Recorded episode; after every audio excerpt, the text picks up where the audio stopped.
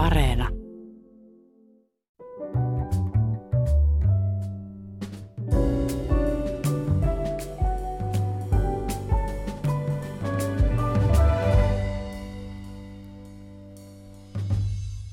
Hyvät ihmiset, kiva tavata vaihteeksi viikonloppuna ja ilta-aikaan. Ja kiitos kaikille teille, jotka jaksatte pitää vierailleni ja minulle seuraa maanantai-aamuisin.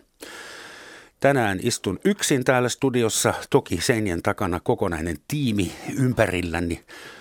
Mutta tänään studiovieraina olette itse te, hyvät kuulijat, ja teemana on teidän tuleva kesänne. Mitä keksitään tänä kesänä, kun kaikki on taas vähintäänkin epävarma, kun ei päästä matkustelemaan, ei festareille, ei oopperejuhliin, kenties ei edes ravintoloihin, eikä muutenkaan juhlimaan yhdessä. Tämähän on jo toinen koronakesä, eikä se nyt enää ihan yllätyksenä tule.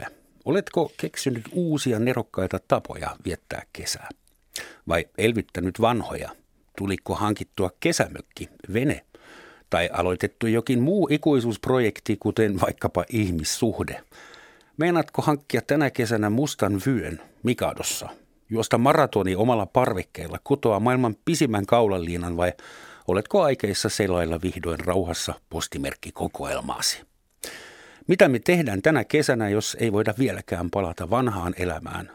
Soittakaa ja kertokaa. Numero tähän lähetykseen on 09 144 800, siis Helsingin suunta ja 144 800.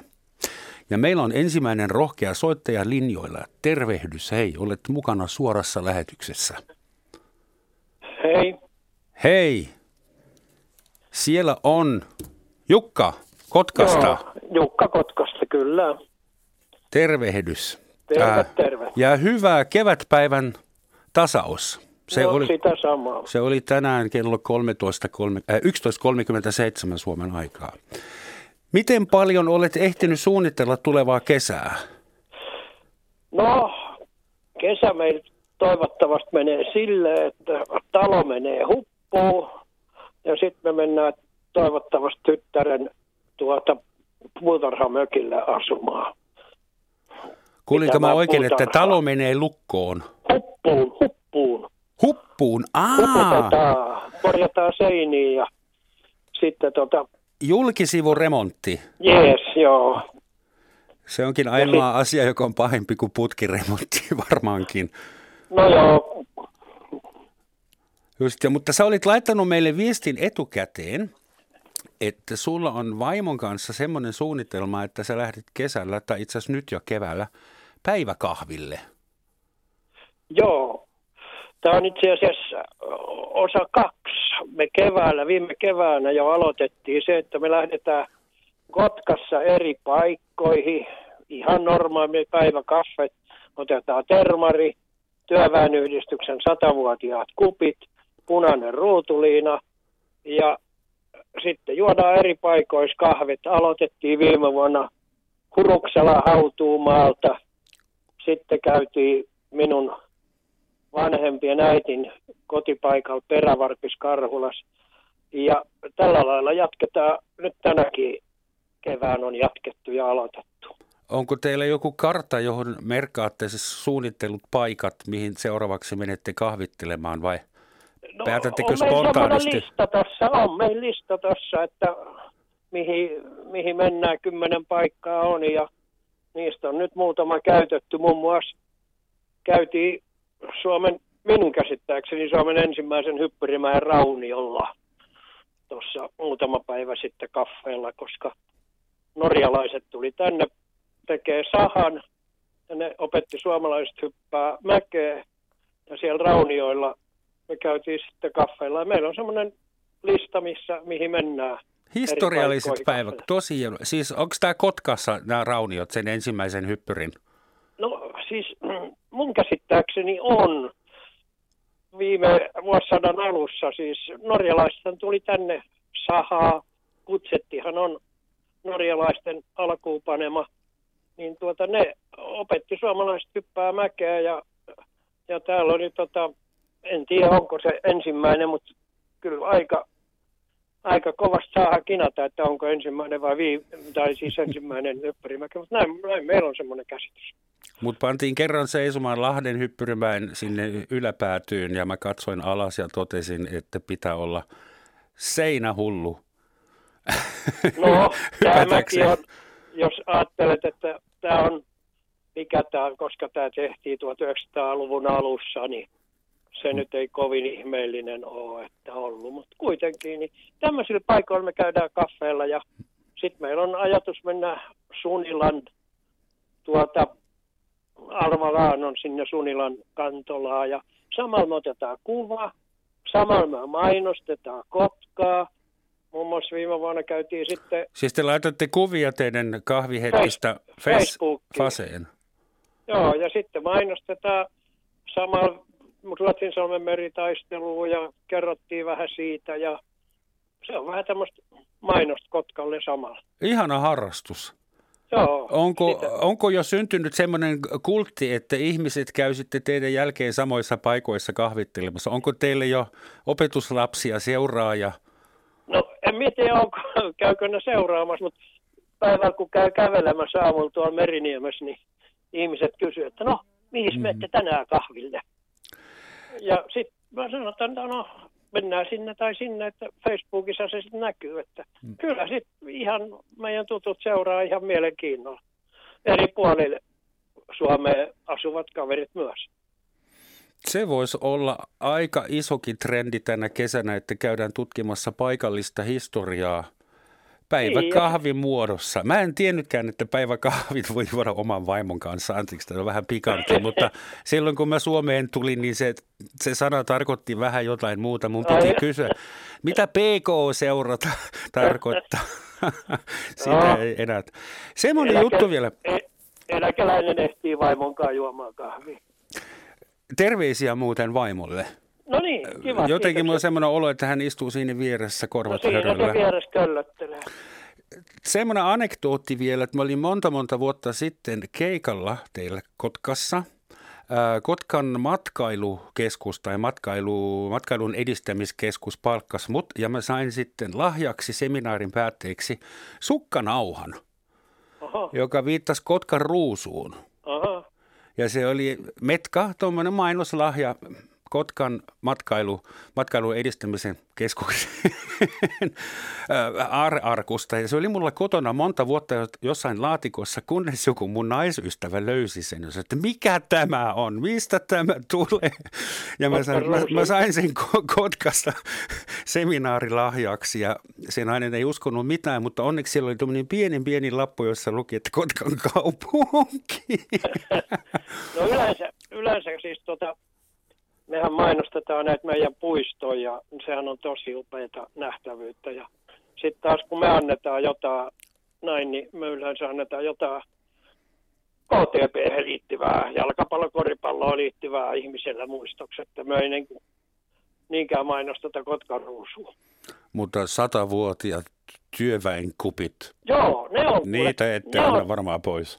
Ei, ne on semmoiset erikoiset. Kaveri kertoo, että siis työväen talohan pommitettiin sodan loppuvaiheessa Kotkassa aika totaalisesti. Niin jostain syystä, tai siellä nyt paljonkin säilyi, mutta pommihan putosi sinne ihan siihen päähal, mikä tämä nyt on, tilaa, iso tilaa. Ja, mutta kupit säilyi siellä ja nyt niitä on työväenyhdistys kauppaa niitä ja meillä on, meillä on samat kupit mukana.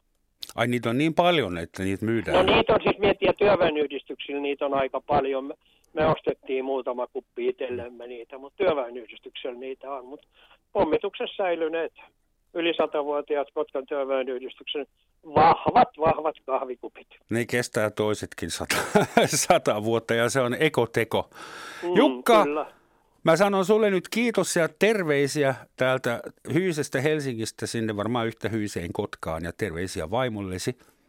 No niin, kiitoksia. Hyvä, hyvää kesää sitten, kun se alkaa. Samoin, kiitoksia. Ja hienoja päiväkahveja. Poustakaa. No, ki- kiitos paljon. Kiitos. kiitos. Hei. Hei. Ja meillä on seuraava soittaja linjoilla. Kyllä. Onko hei, kenen kanssa mulla on kunnia? No, kiitos, täällä on Maarit puhelimessa. Hei Maarit, mistä päin Hei. Suomea soitat? Ihan Etelä-Suomesta, tästä Hyisestä pääkaupunkiseudusta, e, e, ihan Espoossa asun. Espoossa olen joskus, joskus kuullut ihmisten kertovan sellaisesta paikasta, että kuulemma Olen sy- siellä on metrokin. Joo, olen syntynyt Helsingissä, mutta kyllä mä nyt pääosin täällä olen Espoossa asunut vuosikymmenet, että ihan, ihan olen kotiutunut pääkaupunkiseudulle. Tuntuu vähän hassulta puhua kesäsuunnitelmista, kun ulkona on lumimyrsky. Joo, Mutta se semmoista, semmoista, se, semmoista se on. Onko sulla joku nerokas niin sanottu kompensaatiostrategia? Miten sä meinaat voittaa Kyllä. koronaa kesällä? Kyllä, että tässä ollut isoja muutoksia. Mun puolisoni kuoli 2018 loppuvuodesta ihan sänkyyn mun viereen. Että minä nyt asun ihan yksi, että se oli semmoinen iso muutos. Ja, ja sitten tuli tämä lockdown, tämä sulkutila ja kartat yhtä ihmistä ja toista ja pidät etäisyyttä metriä, myöhemmin kaksi metriä. Et piti tehdä oikein se suunnitelma. Ja sitten kun tuli lockdown, mä pyysin aikajanan ruutupaperille mä mietin, mitä mä teen. Ja, ja tota, siitä se sitten ajatus syntyi, että kun äiti oli syntynyt 1928 ja aina kertoi, että hän kutoo itse sukkansa, koska kaupasta ei voinut ostaa. Hän kutoo, oli sota-aika ja pikkulottona hän kutoo myös äitinsä kanssa rintamasotilaille. He lähetti aina rintamaalle jotain. No, kun mun äiti kuoli 2018, niin minähän sain sitten ihan valtavasti sitten lankakeriä. Oli pieniä lankakeriä, isoja lankakeriä. Oli lukuisia värejä. Sitten oli vielä paljon näitä sukkapuikkoja ja puseropuikkoja ja sitten näitä tämmöisiä puikkoiden välissä on naivonlanka. Ja sieltä tuli myös ohjekirjasia.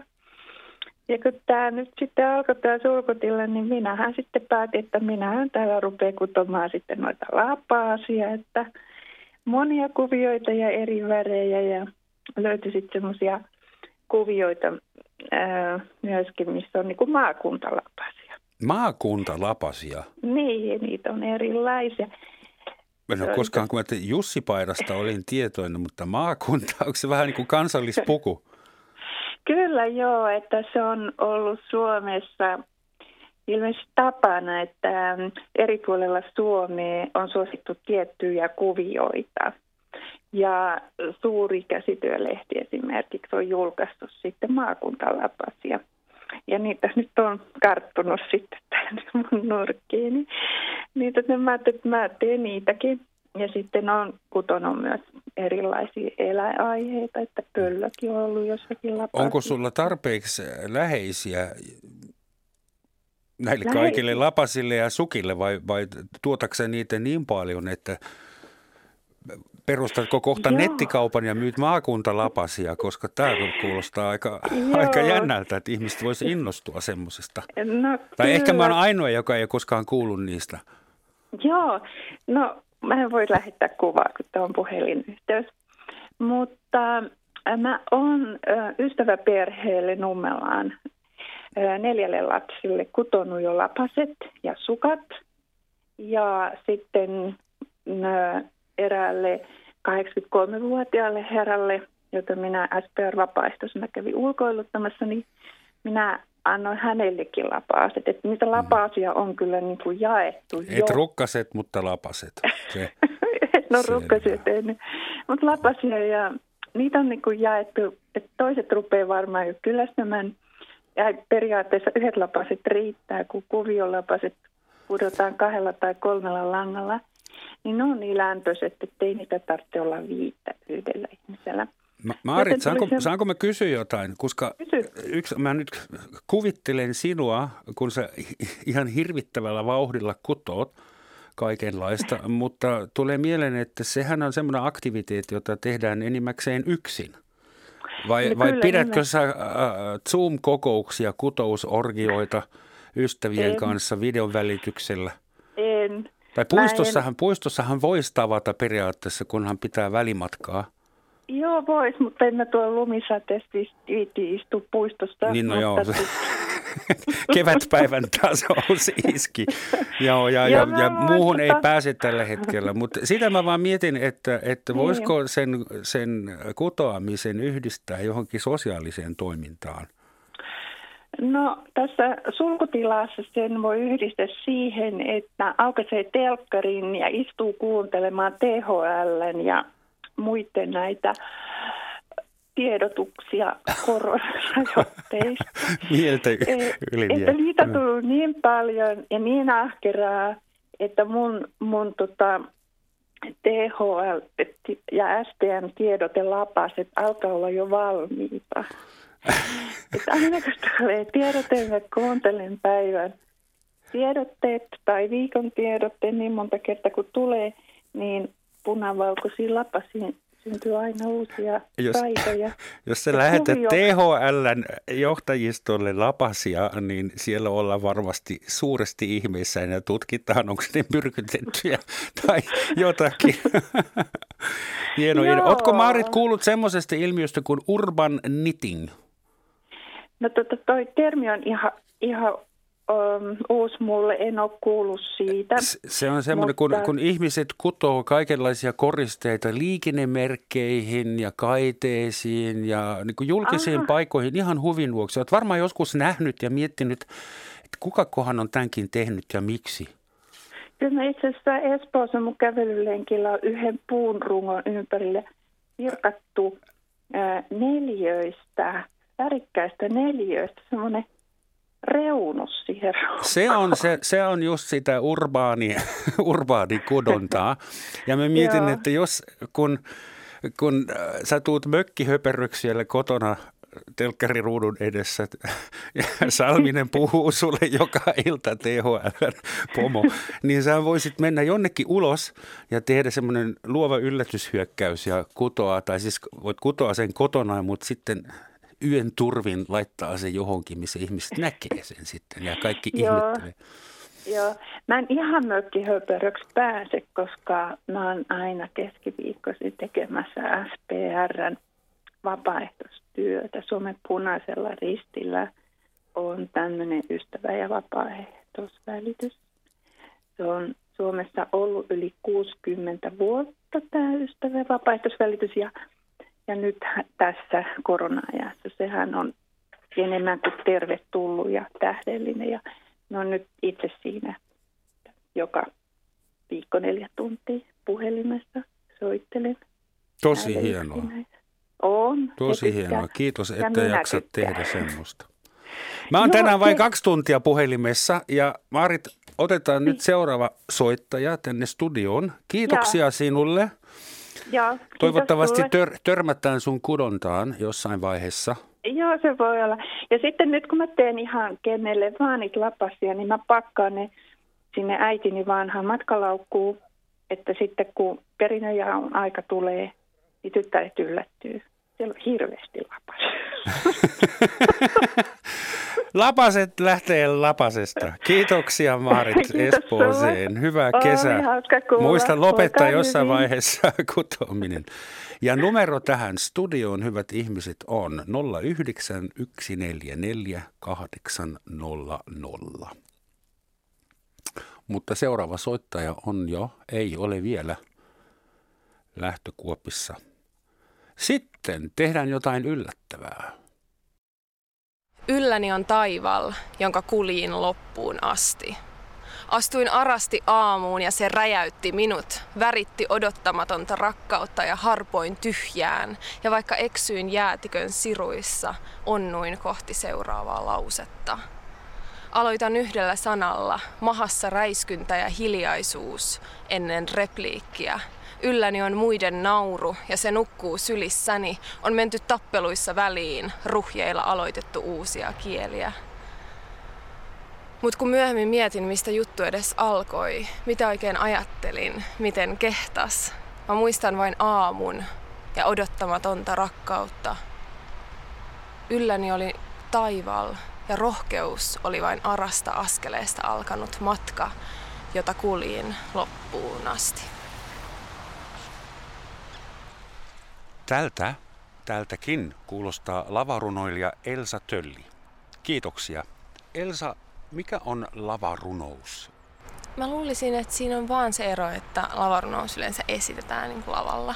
Että perinteinenkin runo voi muuttua lavarunoksi lavalla. Että mikä tahansa itse kirjoitettu ja esitetty teksti on lavarunoutta mun mielestä. Mutta se on kirjoitettu teksti. Joo, just niin, että mä kirjoitan ihan runoja miettimättä, että missä mä sen esitän, mutta sitten lavalle ehkä tulee erilaisia elementtejä. Meillä on ollut vähän yli vuoden koronapandemia päällä ja kaikki muutkin lavataiteilijat tässä ovat suuressa kriisissä. Miten lavarunous on pärjännyt? No, osa tapahtumista on muuttunut mm, niin kuin verkkomuotoon ja mä oon alkanut puhumaan jo kollegoiden ystävien kanssa, että sit kun pandemia on ohi, niin tulee toivottavasti tällainen esitystaiteiden renesanssi, että kyllä haaveet on jo tulevassa. Onko korona vaikuttanut sun runojen muotoon, sisältöön, äh, aihevalikoimaan? Mm, no joo, kyllä nyt on ollut aikaa taas niin kun omaksua hakea vaikutteita eri suunnista tämän vuoden aikana, jos nyt tälle positiivisen kautta miettii, niin on kyllä, kyllä se näkyy siellä, että on, on tota uusia tekstejä jossa sitten on saattanut muuttua vähän teemat ja mielenkiinnon kohteet, mutta ei nyt sinänsä, että olisi mitään pandemia-kokoelmaa tulossa, mutta ehkä se siellä kuplii sanojen takana. Suunnitelmissa on taidetta ja yhdessä olemista ja toivottavasti runokeikkoja, että olisi kyllä tosi kivoja keikkoja ja festareita tulossa, missä sais nauttia ja osallistua omalla runoudellaan, että mm, pitää jäädä katsomaan, miten niiden käy, että muuten sitten esiinnytään ystäville ja kadun kulmissa jollain vaihtoehtoisella tavalla. Mutta mä oon ajatellut nyt, mä oon yleensä aina ollut kausipuutarhurina niin kun kesäisin, niin mä oon nyt päättänyt, että mä aion riskilläkin niin kun omistaa tämän kesän nyt taiteelle. Ja ehkä tämä pandemia on opettanut, että, että vaikka olisi kuinka niin kuin, kova sulkutila, niin en mä aio vaihtaa alaa. Mä haluan sinnikkäästi vaan jatkaa tätä niin kuin taiteen ja runouden tekemistä. Saadaanko me lopuksi vielä kuulla runon? Joo, joo. Kuullaan. Tämä on nyt uusi runo, jossa ehkä on kaikuja sellaisesta maailmasta, mistä mä ikävö, mitä mä ikävöin tälle pandemian aikana.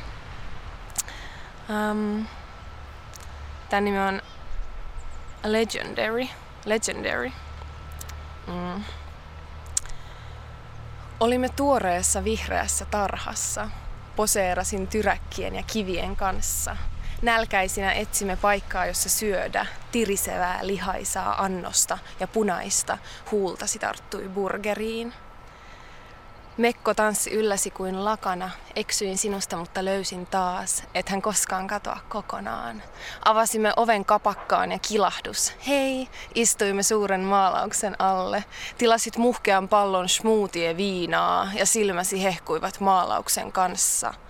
Lähdimme torille, ostimme aineksia, menimme kotiin. Koti oli korkea ja runoja täynnä, vaihdoin hattuni. Sinä laitoit yllesi kiiltävän haalarin, siinä hyvä tanssia. Haukkasit paksua voileipää ja puhuit se suussasi mur mur. Ryskäsimme portaat alas ja tutkimme kaupungin pimenevää kilpailua. Legendaarinen siluetti, siis sinun, ei maiseman. Välillä karkasit näkyvistäni. Hei minne menit? Katsoin vain hetkeksi muualle. Oli jo lunta, talvista ja toinen kaupunki. Ja vuodet kului kulmistaan hajalle. Tämä oli nuori lavarunoilija Elsa Tölli ja minulla oli hänen kanssa muutama päivä sitten sokkotreffit Helsingin lumisessa Pengerpuistossa. Kiitos hänelle. Jäämme odottamaan erity- esitystaiteiden renessanssia ja kaikkea sitä, mitä Elsan sanojen takana kupliikin. Erityisesti minulle mieleen jäi Elsan päätös omistaa tuleva kesä rohkeasti ja kaikilla riskillä taiteelle. Juuri sellaisia taiteilijoita taide tarvitsee.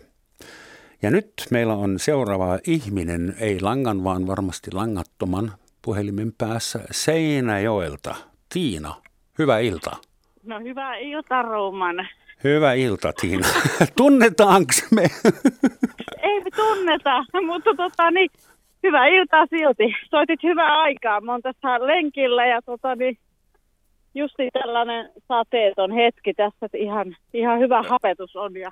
Hieno sateeton hetki, joo. Tää. Joo. Suomessahan ollaan tyytyväisiä, kun ei sada, niin näin, näin. sitten on hieno keli.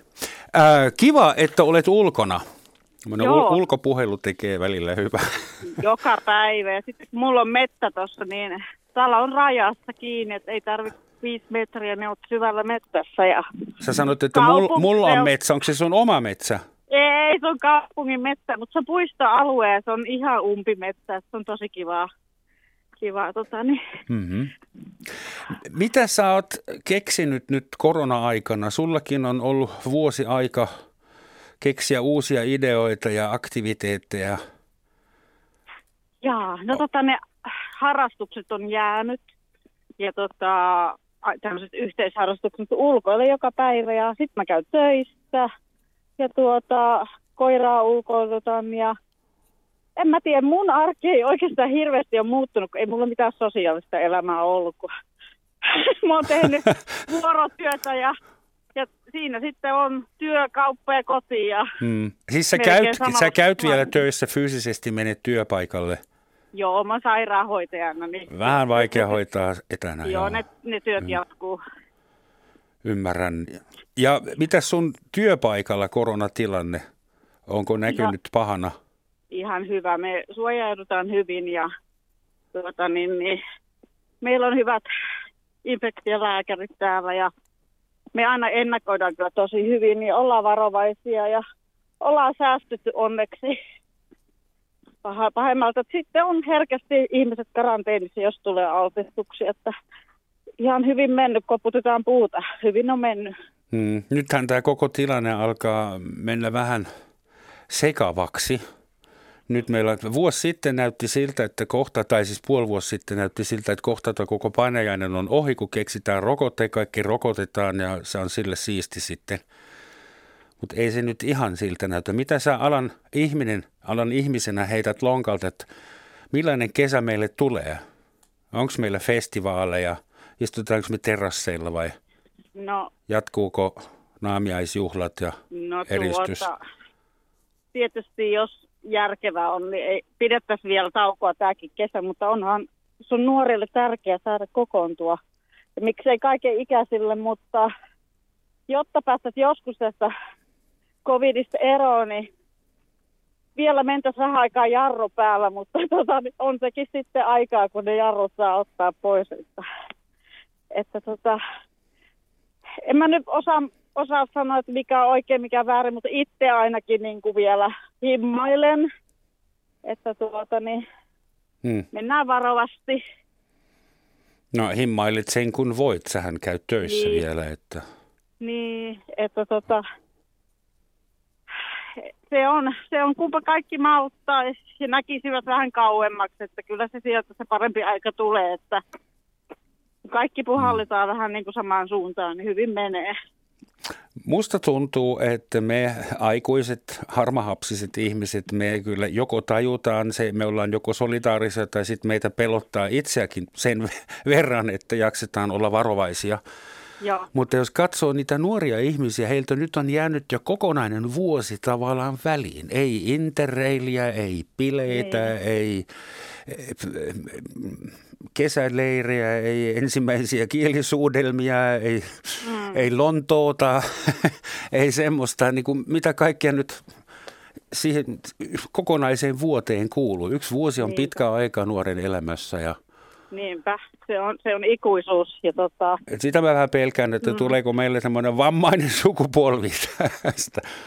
No, kun osaisi nähdä senkin asian yli, että tota, ei nyt ainakaan pommit lennä. ja, ja silleen niin kuin, että... Hieno vertaus, tämä, joo. Niin, tämä on nyt kulkutauti ja moni ihminen on kokenut paljon pahempaa. Sieltä on moni ihminen joutunut kodin jättämään mm-hmm. Syyriasta ja kulkenut, kulkenut monen maan läpi. Että kyllä mun mielestä heillä vielä on huonommin asia ja nyt heillä on vielä tämä covidkin. Että tota... Ihan varmasti on, joo. Hei, kiitos. Tämä lohdutaan. Tulee mieleen vanha kiinalainen sananlasku. Olin surullinen, kun minulla ei ollut kenkiä.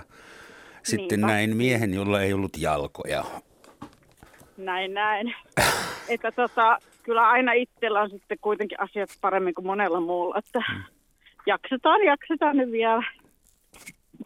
Hyvä. Onko sulla koira mukana? Se on pakko kysyä vielä Tiina. Ei, kun nyt tota, niin koiran tassut kastuu, se ei halunnut lähteä mukaan. Oh, tietysti, hyi. ei ole kenkiä. Minkä rotuinen tai moni, moniko rotuinen koira hän on? Ranskan bulldogki. Ranskan bulldog, no ymmärrän kyllä, ne on aika hie, niin. hienostelevaa Niinpä. sorttia, tassut Ne on kastuu. hienostelevia, ne on nukkuu nahkasohvalla ja näin mennään. Äiti tarpoo koira ei. Näin tänään. Hei Tiina, kiitoksia ja kaikkia hyvää Seinäjoelle ja jaksa, jaksa Samoin käydä sinne. töissä ja hoitaa meitä. Kyllä. No niin, kiitos soitosta. Kiitos sulle. Moi. Ja, hei. Ja vielä kerran numero, soittakaa tänne ja kertokaa mitä meinaatte tehdä tänä kesänä tai mitä meinaatte jättää väliin, kerran, väliin kerrankin tänä kesänä. Numero studioon on 09 144 800, eli Helsingin suunta 144 800. Hyvät ihmiset, pitkinä suomalaisina talviiltoina tulee usein mieleen sellainen ajatus, että miksi en minä silloin 35 vuotta sitten älynyt rakastua brasilialaiseen – Puhuisin sujuvasti portugalin kieltä ja puolet teistä, hyvät kuulijat, olisi mustaihoisia. Ja olisi lämm, lämmintä troopista, olisi hedelmiä, aurinko paistaisi. Okei, maahanmuuttaja ei ole ainoa, joka kärsii tästä syndroomasta. Mä tiedän, että teillä alkuasukkailla on ihan sama kaukoa kaipuu ja lämmön kaipuu. Kevätpäivän tasauksen kunniaksi haluaisin soittaa teille pienen kappaleen, joka on syntynyt kotistudiossani ja sen nimi on Mango. Ja se on kesäinen tervehdys Suomen kaamuksesta trooppisille kaukaisille tällä hetkellä saavuttamattomille rannoille.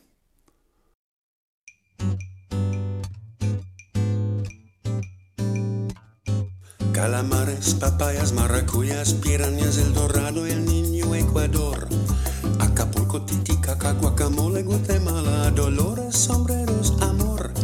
Guarana, carambola, vuvuzela, Venezuela, tortillas, guerrillas, La Paz. Copacabana, Tijuana, capoeira, Chihuahua, caipirinhas, cojones, Caracas. Burritos, Bermudas, Barbados, Barracudas, Amazonas, Avocados, Asunción. Buena Vista, Sandinista, Gaspacho, Machu Picchu y viva la revolución. Bella Fonte, Horizonte, Jambalaya del Monte, Monsanto, Marimba, Mezcal. Besame mucho Costa Rica, Cuba, Libre, Nicaragua, Caramba, Cocaína, Carnaval. Perros calientes, piñas coladas, polentas, paellas, sangre de toros, chili con carne, salsa con nachos, playa del inglés, vaya con Dios.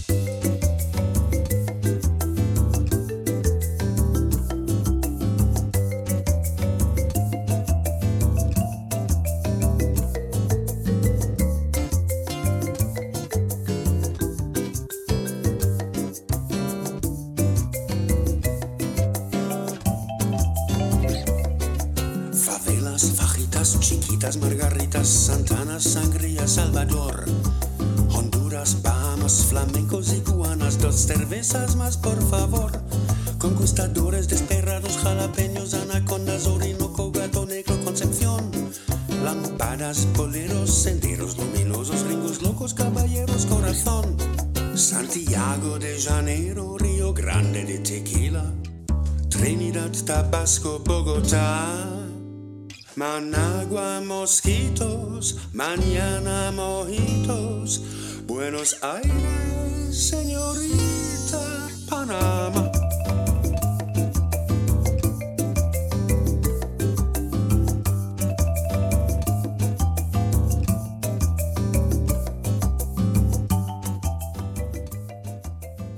Siinä oli siis kotitekoinen kappale nimeltä Mango ja haluan täten pyytää vilpittömästi anteeksi kaikilta ihmisiltä, jotka oikeasti osaavat espanjaa. Ja Puhelimessa pitäisi olla kaukaisesta Oulaisesta Sanna Hintsala. Moi. Moi. Oliko se, menikö se jo väärin? Onko se Oulaisissa? Oulaisessa, onko se semmoinen kaupunki? Oulaisista. Joka... Oulaisista, just joo, hämärästi muistin. En kysy sulta miksi, koska todennäköisesti et osaa selittää vai osaatko? Miksi en on... osaa selittää. Just. Mitäs sinä olet suunnitellut tulevaa kesää varten vai ootko sä vielä täysin lähtökuopissa ja odotat vielä, mitä kaikkea meille ilmoitetaan, mitä me saadaan tehdä tai joudutaan tekemään? No minä odotan kovasti, että lumi sulaa. Ja syy siihen on se, että me viime keväänä olimme jo varanneet Roodoksen matkan perheen kanssa ja oli tarkoitus lähteä sinne ja sitten tulikin korona ja se matka peruttiin.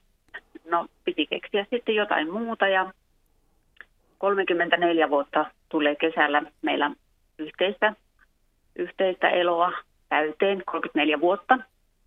Ja tuota niin, jo silloin aikanaan toivoimme häälaajaksi tandemia. Tandemia? juu. Ja sitten tuota, viime kesänä tuli sitten, tai keväänä se, että, että nyt jos koskaan, että kun me ei päästy kerta sinne Roodokselle, niin jollakin pitää sitten tämä aukko täyttää. Ja, ja niin, sitten mies nettiä rupesi selaamaan ja, ja Englannista löytyi sitten semmoinen mieluinen, mieluinen ajopeli ja sieltä se tilattiin ja, ja tuli sitten vielä sillä lailla, että, että voi sanoa, että hääpäivän ja syntymäpäivän väliin sille päivälle. Niin se ehti tulla ennen, ennen Brexittiä, niinkö? Joo, joo, ehdittiin tilata sieltä silloin. Hyvä. Joo. Onko se ihan perus tandem vai onko siinä sähkömoottori semmoinen, onko se semmoinen sähköpyörä? Ihan perus. Ihan perus, mutta se oli sillä, että sieltä niin kuin kysyttiin meidän pituudet ja painot, että se tavallaan niin kuin meidän muk- mittojen mukaan on sitten... Onko se räätälöity? Onpa mm. hienoa. Mm. Mm. Äh, onko teillä ollut puhetta jo siitä, että kuka ohjaa ja kuka istuu takana? No se on sillä lailla tehty se runko, että, että mies on niin kuin aina kuskina ja minä istun sitten sillä takaa. Ja siihenkö sinä suostut? Juu. Jos mennään pöpelikköön, niin mä aina tiedän, kuka on syypää. Miksi minun tulee mieleen suomen, suomenkielinen sana, sanonta vie sien mie vikisen? Niin, Just, no, mutta se on ihanaa, jos klassiset roolit toimii, niin kannattaa kyllä noudattaa. Mutta sehän on ihana tandem. Joko teillä on takana neitsyt matka? Joo, se kato viime kesänä tosiaan saatiin se. Ah, ja, ja tuota, viime kesänä toista tuhatta kilometriä tuli, tuli täyteen. Että se oli kyllä semmoinen, että aina kun sää ja tilanne sallin, että mihin päin lähetään. Ja vähän kahvia termariin ja, ja jotakin banaania reppuun ja menoksi. Mimmoisia päiväretkiä te teette? Montako kilometriä tulee? Siis meinaan, että suomalaisillahan on vähän tuommoinen niin urheiluvimma tai li- liikkumisvimma. Mm. Täällä hiihditään 50 kilometriä sunnuntai-iltapäivällä ihan vapaaehtoisesti. Onko teillekin semmoisia? No sanotaan semmoinen 10-50 kilometriä sillä välillä. Se kuulostaa, er, kuulostaa inhimilliseltä.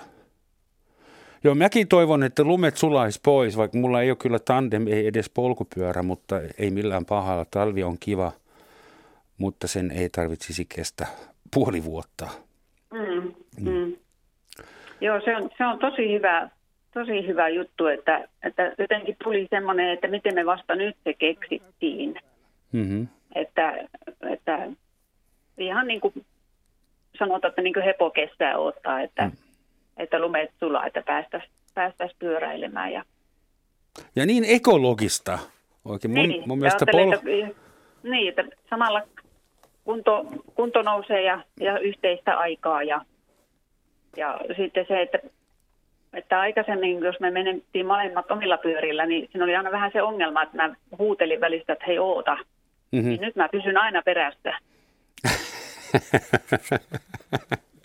niin, mutta hän ohjaa. Siinä on, niin, joo, siinä on kompromissi. Ihanaa. Mä kuvittelen, semmoinen kysymys vielä, kun mä yritän kuvitella teitä tandemillanne siellä kauniissa luonnossa Oulaisissa, niin minkä värinen se tandem on? Musta. Oh, cool. Selvä juttu.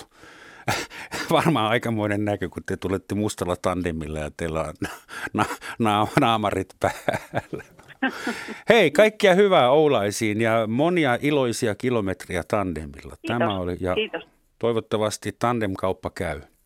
Kiitos. Kiitos, hei. Joo, heippa. Seuraava soittaja on valmiina ja hän on Erkki Savonlinnasta. Tervehdys Erkki Savonlinnasta. Terve.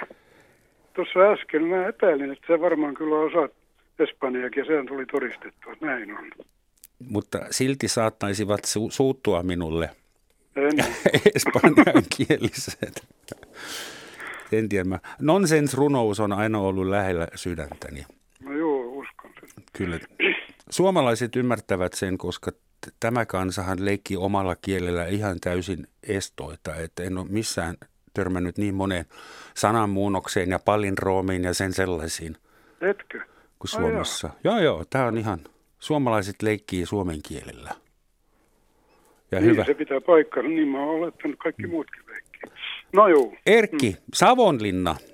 Niin, Niin. sulla olisi oopperajuhlat ja ehkä olutfestivaalit ja ehkä kaikkea muutakin, jos olisi. Mit, mitä Joo, pitää tehdä nyt paikkansa. kesällä ilman niitä? pitää paikkansa. Mulla on liput, jotka oli viime kesällä. Festivaali. Ne on nyt siirretty tälle kesälle. Ja nä- näköpiirissä kai olisi, että jonkinlaiset festivaalit pidettäisikin. Sen lisäksi mulla on lippuja Turun musiikkijuhlille. Ja nekin kai jollain tavalla pitäisi pitää. Mutta mä oon nyt kyllä tällä hetkellä sitä mieltä, että en välttämättä osallistu kumpaankaan. Mä oon 7, 75 täytän tänä vuonna, niin kuin vaimo. Oltiin juuri rokotuksella kylläkin, Okei, no sittenhän periaatteessa te voisitte, periaatteessa. Toinen, toinen erä tulee kesäkuun alussa, että sen puoleen kyllä, mutta no ei ole vielä päätetty. mm, niin tietysti vaikka tapahtumat avattaisiin, niin se on sitten myös meistä kiinni, että uskallammeko mennä Nimenomaan. niihin. Mutta mikä, mikä on vaihtoehto? Mietin, että jos tänäkään vuonna ei tule festareita, niin nämä liput voi varmaan huutokaupata jossain vaiheessa. Niin kun ni- niille tulee olemaan historiallinen arvo.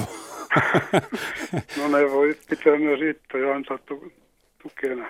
No ainakin rahat pitäisi saada takaisin. Niin, no. no. ellei anna tueksi. Mutta ei muusikoilta, koska muusikoilla ei ole. Niin. Mutta mikä on vaihtoehto? Mitä, mitä sinä ja vaimosi, mitä te teette kesällä, jos ette pääse musiikkijuhlille ja Joo, festareille? tota, kun meillä ei ole autoakaan, niin me ei voida liikkua, ei voida edes matkustaakaan. Jos ei voida julkisella matkustaa, niin kuin ei ole tähän mennessä nyt vuot, yli vuoteen ei ole matkustettu. Hmm. Eli, eli mun, meidän poika ja mun serkku ne on tuonut meidät tänne Savonlinnaan ja hakenut. Nyt me ollaan tämä talvi oltu täällä. Mutta sitten, mitä me nyt on ruvettu tekemään, ja tehdään sitä kyllä kesälläkin, joko täällä tai jossain muualla, on ruvettu lukemaan saksalaista, saksankielistä proosaa. Ruvennut lukemaan saksalaista proosaa. Saksankielistä proosaa. Kenen proosaa, jos saa kysyä? No viimeinen, jonka luin, oli juuri päättynyt, oli Hertta Müllerin Niederungen. Niederungen, okei. Onko tuttu? Okay. Herta Müller on tuttu, mutta Niederungen ei. Ja, mutta Joo, siis se sehän se tarkoittaa sitä, että osaat Saksaa Kyllä, joo. erittäin Mä, korkealla tasolla. no ei nyt erittäin korkealta ole sen takia, me ruvettiinkin lukemaan. Mutta me ollaan myöskin Saksan kansalaisia. No niin. Tuli, Joo. tulihan se. Sulla ei ole kyllä yhtään aksenttia, Erkki. Ei, kun se, tämä Saksan kansalaisuus on hyvin myöhäinen. Ihan päinvastoin kuin sulla, kun tämä kaksoiskansallisuus on ikivanha juttu, niin meillä se on aika tuore. Niin, no kerro, miten susta tuli kaksoiskansalainen kypsässä iässä? Menitkö saksalaisen kanssa naimisiin? Ei, me, me ollaan oltu, me ollaan oltu yli puoli vuosisata naimisissa suomalaisen vaimon kanssa. Ei siitä ole kysymys. Mutta tota, me ollaan, Mynnen on tämä meidän toinen kotikaupunki tai oli, niin me ruvettiin tykkäämään siitä joskus 80-luvun lopussa, kun me siellä ensimmäisiä kertoja käytiin. Sitten me hommattiin asunto siellä ja on asuttu siellä aika paljon ja opeteltiin tietenkin sitten Saksaa ja, ja no sitten tuli jo semmoinen mieleen, että me voitaisiin kansallisuuttakin hakea. Se tehtiin ja saatiin.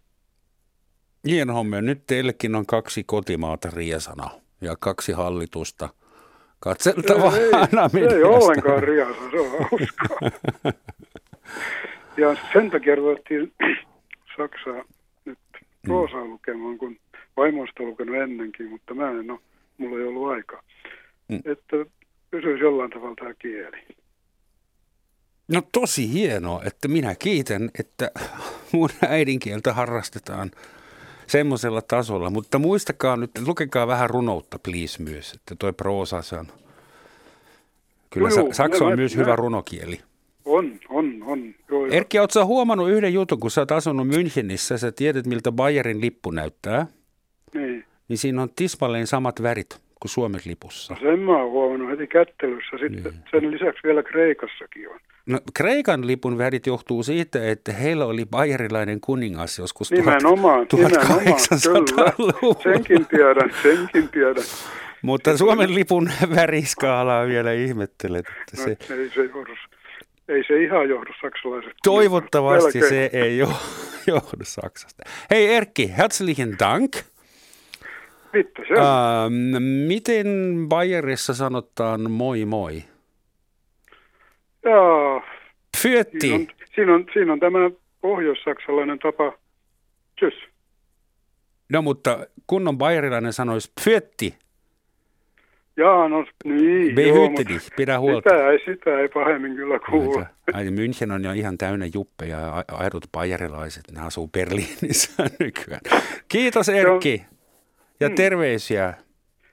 Kuule, joo, yksi juttu vielä. No? Niin se oli edelliskesänä, kun me treffattiin kerran, oli aamun avajaiset täällä. Ja mä silloin kysyin sulta, että voisitko kysyä tuttavilla Saksa-Suomi-sanakirjaa. Muistatko semmoisen? Muistan. Et löytänyt. Enkä minäkään ole mistään. Mä oon kaikki kivet kääntänyt, mistään ei löydy. Siis Jos vanhaa paperista sanakirjaa ei meinaa enää löytää mistä, jostain divarista ehkä. Niin, mutta kun ne ei viitti ostaa niitä enää nykyisin. Hmm. Kyllä siellä sanakirjoja vaikka kuin paljon, mutta tota sitä uusinta Saksa-Suomeen ei ole. Joo, ei ole jos semmoinen, jos semmoinen tulee sulle jostain sattumalta eteen, niin sä oot sen suurimman vaikeuden sitten voittanut. Se pienempi vaikeus löytää mun osoitteeni jostakin, se että kyllä sitten löytyy taatusti. Selvä. Mä, mä mainostan radiossa. Sanakirja on löytynyt. Erkki, astu esiin. Niin. Selvä. Mutta Joo. tuskin sä sitä edes tarvitset, kun osaat lukea Herta Müllerin kirjoja. No niin. Hei, joo. kaikkia hyvää. Maanantaina kuunnellaan taas. Joo, kiitoksia. No niin, joo, hei. hyvä. Joo, hei.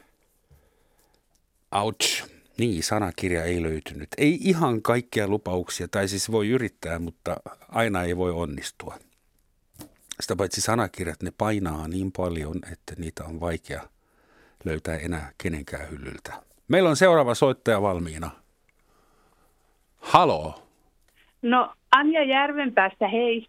Hei, Järvenpää. Ihana kaupunki. Kyllä, lähellä Helsinkiä. Tiedän, asuin joskus nuorena vuoden järven päässä Wärtsilän kadulla. Mitäs sinä olet miettinyt tulevaa, tulevan kesän varalta, että onko sulla? No joo, mulla oli jo viime kesänä, oli neljä kesäkanaa.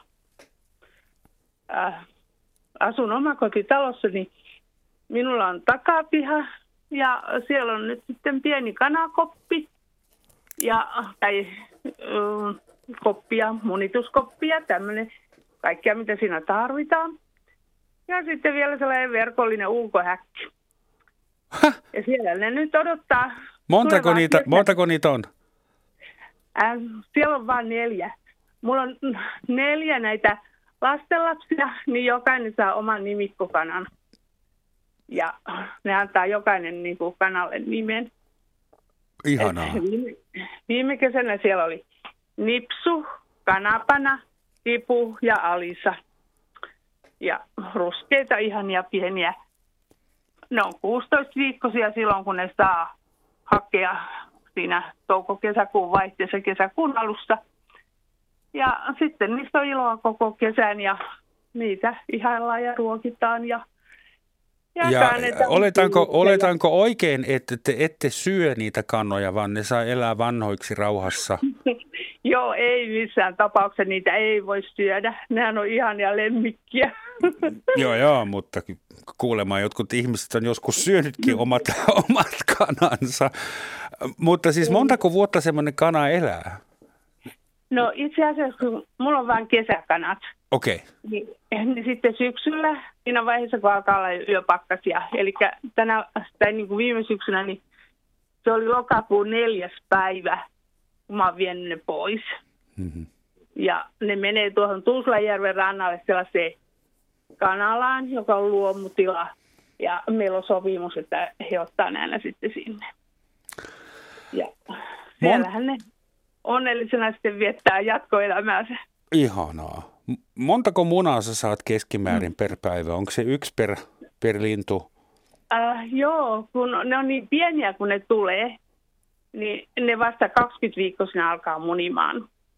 Ja se on siinä juhannuksen aikoihin. Ja äh, viime vuonna laskin, montako niitä tuli, niin niitä tuli kaikkiaan sen lokakuun neljänteen päivään saakka, niin 388 munaa. Mitä sä niille teit? Äh, kaikki, jotka kävi tuolla niitä ihailemassa ja ihmettelemässä, niin jokainen sai munia mukaan. Lahjaksi just. Ja teillä ei varmaan Mm. tarvii syödä proteiinimehuja ja proteiinipatukoita. Kun... No ei kyllä kesäaikaan ja sitten nämä naapurit, niin ne ainakin on kerännyt mulle näitä kuuden munan pahvirasioita, että saan laittaa niin kuin sellaisen sitten. Okei, että oma pahvirasia pitää tulla, pitää tuoda mukaan. Joo. No joo, tai sitten vie kädestään. Tuleeko, tuleeko sulle ruskeita vai valkoisia kananmunia vai kumpaakin sorttia? Äh, mulla oli ruskeita kanoja, äh, niin tota, nämä tekee ruskeita munia myöskin. Mä satoin Mutta- katsomaan tyttäreni kanssa vähän aikaa sitten dokumentti, jossa kerrottiin, että semmoiset kanat, joilla on punaiset korvat, ne tekee ruskeita munia ja semmoiset kanat, joilla on valkoiset korvat, ne tekis valkoisia. No nämä oli kyllä ruskeita kaikki, mutta jokainen muna on niin erilainen ruskea ja äh, niissä on niin omat värisävynsä, että ei me kyllä opittu niitä tietämään, mikä sävy kuuluu millekin kanalle. Okay. Ehkä se Eihän niitä olikin liian, liian helppo ollakseen totta. Joo, mutta kyllä ne on niin ihanan pieniä ensin nämä pienten kananpoikien munat. Ne on kuin linnunmunia. Mm. Kehtaako Tai niitä niin syödä? jälkeitä. Kehtaa. Semmoinen kysymys vielä, että pystyykö kanojen kanssa luomaan semmoisia semmosia emotionaalisia suhteita niin kuin jonkun lemmikin kanssa? No kyllä. Voiko kana rakastaa ja rakastaako se takas? Kyllä, ja se, että äh, kyllä ne osaa. Ne on ihmeen fiksuja. Että ei tarvitse kun takaa äh, oven avaa ja menee kuistille, niin ne tulee jo heti verkon taakse ja alkaa jännästi niin kuin puhumaan. Niillä on oma kieli Mm-hmm. silloin, kun ne alkaa juttelemaan. Ja lastenlapset, jokainen tunnistaa oman kanansa ja ne on niin onnellisia ne tiput, kun ne pääsee syliin. Että, ja lapset on onnellisia, kun ne saa ne syliin. Ja Mm. tota, viime kesänäkin aivan nauratti, kun oli kurasta. Ja yksi näistä lastenlapsista tuo roikottaa kanaa sylissään ja sanoo, että anna mummi vettä, että mä pesen tämän varpaat. Oh. On.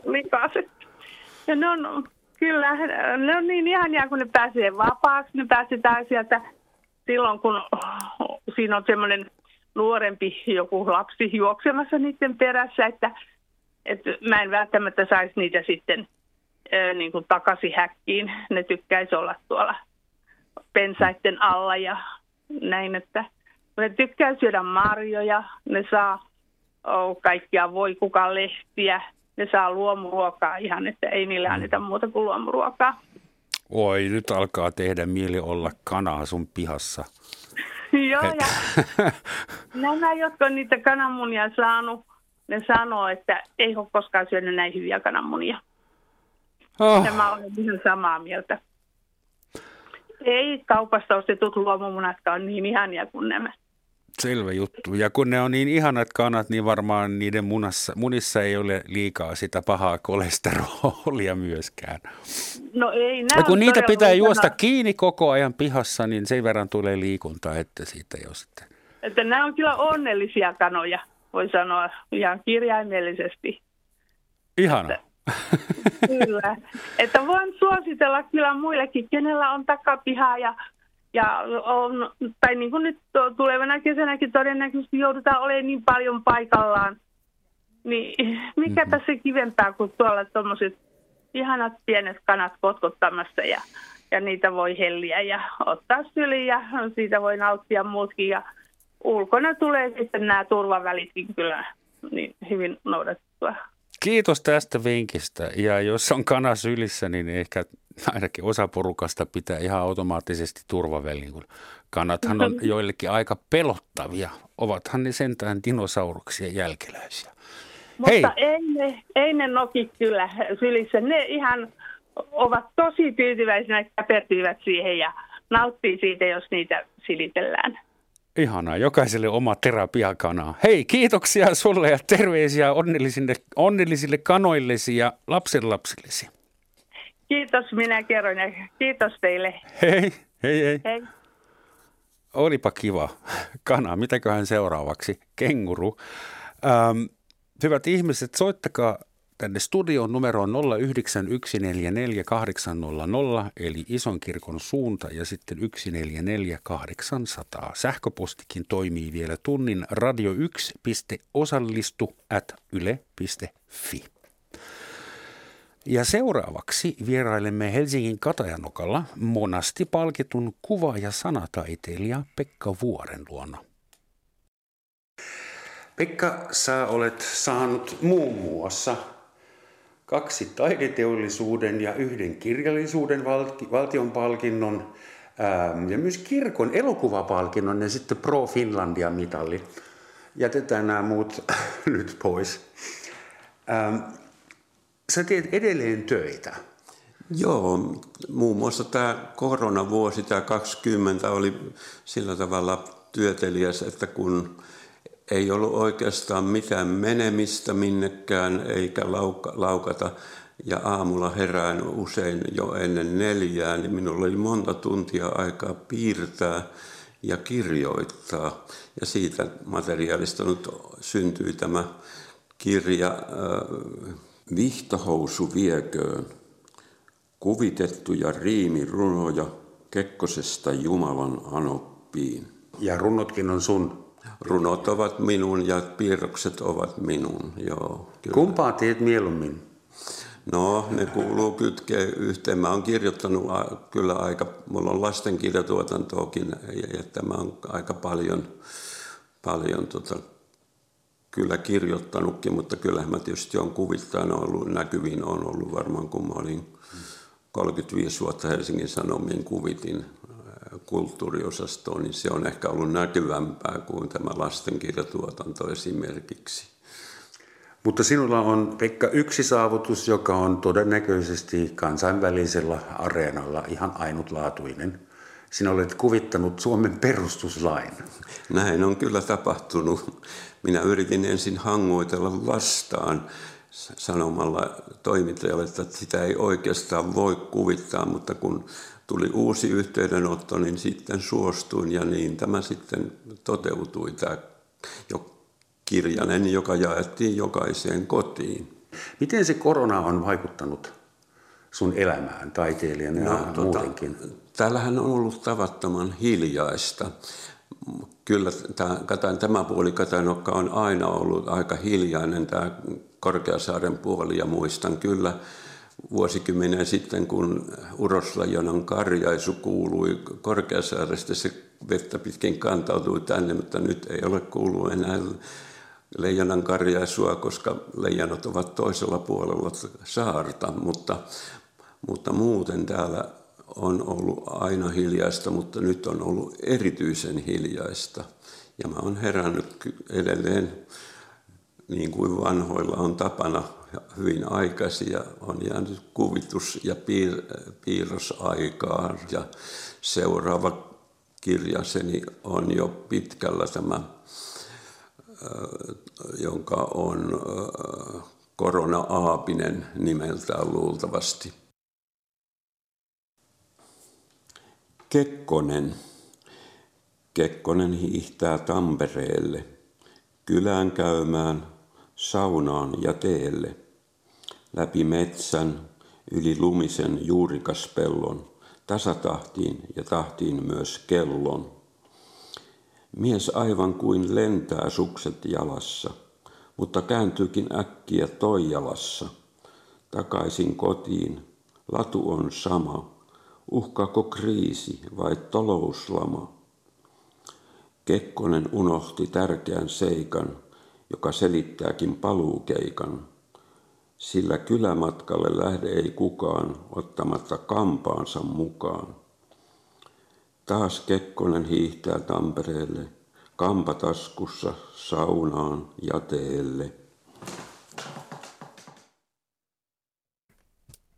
Näin saatiin Urho Kekkonen mukaan lähetykseen. Kiitos Pekka Vuori ja terveisiä Skattalle sinne kauniiseen Jugendkotiisi.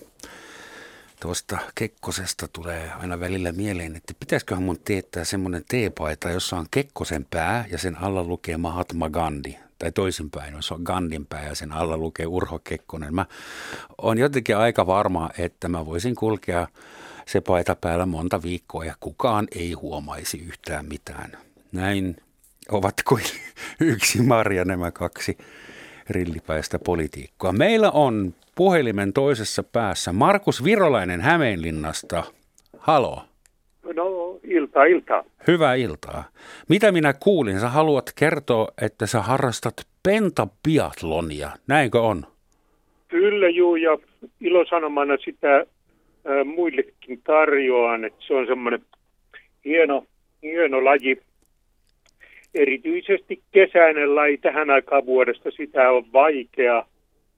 Sitten pitää vaihtaa lajia, että ottaa vaikka umpihanki hiihto tai niin kuin tänään oli, niin pojan perheen kanssa käytiin e, potkukelkka tämmöisellä reissulla tuolla Hämeenlinnan Alajärvellä. Mutta mun on pakko, pakko kysyä, että mikä se pentabiatlon on? Et mä, penta on, tarkoittaa viisi ja bi tarkoittaa kahta, mutta onko se niinku... Ja se tlonhan on tämmöinen urheilu. Tlon on urheilu. kaikkea, mitä on tosi rasittavaa ja mistä tulee hikeä Joo. ja hengästyy. Tämä just, kaikki just nämä tässä tulee. Mutta, Mutta mitä, mi, mitä lajeja siihen kuuluu ja missä järjestyksessä? Laji on yksinkertainen, sitten siinä on yksi hyvä puoli, se ei ole olympialaislaji eikä minkään liiton laji, että se, siinä säännöt on väljät. Kotota lähdetään polkupyörällä, ajetaan ensimmäiseen rantaan, housut vaihdetaan kuivat housut noihin uimahousuihin, hypätään järveen, uidaan siinä, saadaan itsensä vilposeksi, sitten hypätään niin hyvinensä uudestaan polkupyörän päälle, jatketaan seuraavalle vedelle, uidaan siellä taas oi, hiki pois, mikä siinä äm, on tullut, ja tuli taas kylmä. Suomessa on aika kylmät vedet. Hypätään taas polkupyörän päälle ja jatketaan niin kauan, että viidessä vedessä on uitu ja sitten pääsee kotiin syömään. Okei, viidessä vedessä pitää uida. Viidessä juu eri, eri vedessä, että ei saman järven... Se kuulostaa jotenkin, se kuulostaa juhannustaikalta, tiedätkö, ja seitsemän eri yrttiä pitää laittaa kenkään tai...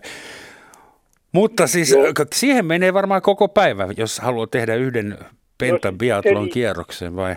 Se riippuu vähän siitä, että minkälaisessa paikassa asuu. Että Pohjanmaalla on todella vaikea saada oikein kunnollinen, että jos joelta joelle ja sitten siellä Alajärvelle ja Lestijärvelle tämmöisiä hmm. välillä käy merenrannassa, niin se voi olla pitkä. Mutta täällä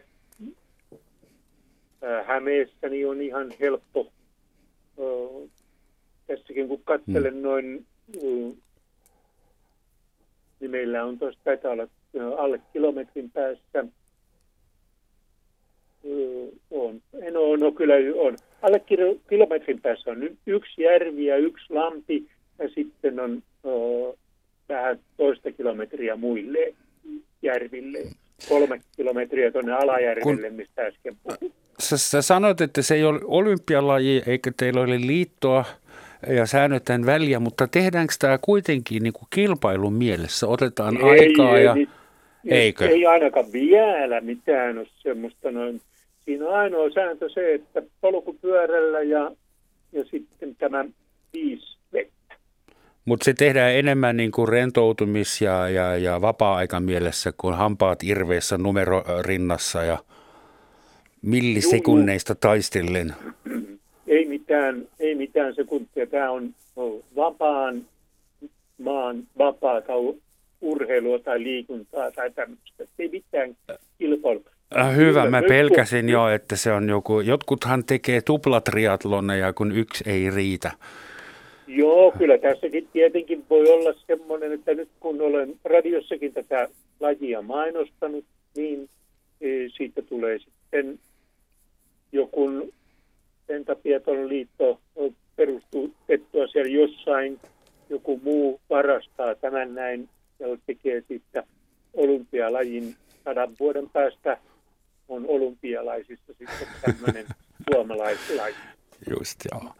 Päivällä harrastetaan kaikki pentabiatlonia ja illalla mennään kuuntelemaan lavarunoutta sitten heti, kun se on taas mahdollista. Joo. Markus Joo. Virolainen, suuret kiitokset Hämeenlinnaan ja muista pitää välillä hengähdystaukoja. Kyllä, juu, kyllä tämähän on, tämähän on semmoinen hyvä juttu, tämä, että näissä lajeissa, mitä minä harrastan, niin kukaan ei väkisin ö, ota aikaa eikä mitään tämmöisiä heilauteta mitään ruutulippuja eikä tämmöisiä. Hyvä. Ja kehota muita samaan. Itse matka on päämäärä, eikö se näin mennyt? Itse juu, kulkeminen on päämäärä ja, ja näin. No niin, Monia iloisia muuta. askelia ja järvikeikkoja. Kiitos sulle. Kiitos. Hei. Ja meillä pitäisi olla seuraava soittaja valmiina. Halo? Joo, Maaret. Hautala Harika tässä, terve. Terve. Mistä päin sä soitat? Kuule, mä soitan Sidebyst, eli from Sideby, from, from Kristinestad. Kristinestad, Kristiinan kaupungista. Hyvä juttu. Onko sun äidinkieli ruotsi vai suomi vai molempia vai no, jotain siltä väliltä? Kyllä, kyllä, kyllä kummatkin. Kyllä kummatkin käy, mutta alun perin olen Pietarsaaresta kotoisin, eli Jeppiksestä ja, ja monien juttujen jälkeen Helsingissä asunut ö, suurimman osan mun aikuisen aikaa ja sitten tultiin tänne. Ja mitä tuommoinen rannikkoruotsalainen tekee kesällä? Mitä rannikkoruotsalainen tekee kesällä? Nauttii merestä ainakin. Se on ainakin yksi semmoinen asia, mitä, mitä me tehdään. Mutta me ollaan antiikkikauppiaita mm. ja, ja tota, me huomattiin se sitten tuossa, koska mitään messuja ei enää ollut. Mm-hmm. Et nyt täytyy keksiä joku muu juttu. Ja tota, perustettiin sitten semmoinen pieni putiikki tähän Siipyyhyn, eli Siidebyyhyn, missä ei asu kuin 200 ihmistä. Mm, voi kuvitella, että, että antiikviteettikauppa ei ole ehkä kovin vilkas mutta siellä. päinvastoin. Mitä te teette? päinvastoin. kun Tota, no, no, no siis itse asiassa mun täytyy sanoa, että kesällähän tämä oli aivan mahtava, mahtava kun mä huomasin, että täällä käy joka puolelta ihmisiä. Siis ihan Stadista asti, eh, Rovaniemeltä asti haluaa tulla katsoa tätä meidän aivan ihanaa rannikkoa, mikä onkin tosi erikoinen. Eli sanoisitko, että se koronakesä teki teille hyvää, kun porukka ei päässyt enää Espanjaan eikä Saksaan eikä muualle, että, että suomalaiset alkoi tutkia omaa kotimaataan ja ne löysi muun muassa myös teidän putiikin. Siitäkö se johtuu? No, juuripa näin, haluan sanoa. Ja siis sekin vielä, että se ei ollut millään tavalla edes tarkoitus. Tämä oli vähän semmoinen niin kuin heitto, että, että okei, että tehdään sitten tätä, että mulla on jotakin edes tekemistä. Niin yhtäkkiä niitä alkoi tulvimaan niitä ihmisiä. Eihän ne välttämättä kaikki ostanutkaan, mm. mutta niitä alkoi tulemaan niitä ihmisiä. Hmm. No mutta jos teillä on niin paljon niitä asiakkaita, niin mistä te keksitte niitä antikviteetteja sitten? Onko no, niistä kuule, pulaa? Kuule, ei ole. Tota, mä oon, me ollaan asuttu Saksassa Tekin. No mekin, mekin. Ja sitten mua opasi naurattamaan, kun hän halusi tämän. Mulla on tämän Lauri Hirvensalon saksalaissuolen sanakirja. Tämä on Deutsch Finnish Wörterbuch. Tämä on maailman paras, mutta... No niin. Ich spreche auch Deutsch. Voisitko kenties luopua siitä sanakirjasta? Mulla on yksi tuttava. Mä Erkki nimeltä. Jo mä kuulin. Tämä pitää hoitaa, mutta hoidetaan se suoran lähetyksen jälkeen. Mulla on teidän, teidän kummankin puhelinnumero, Joo, että tämä ei jää tähän.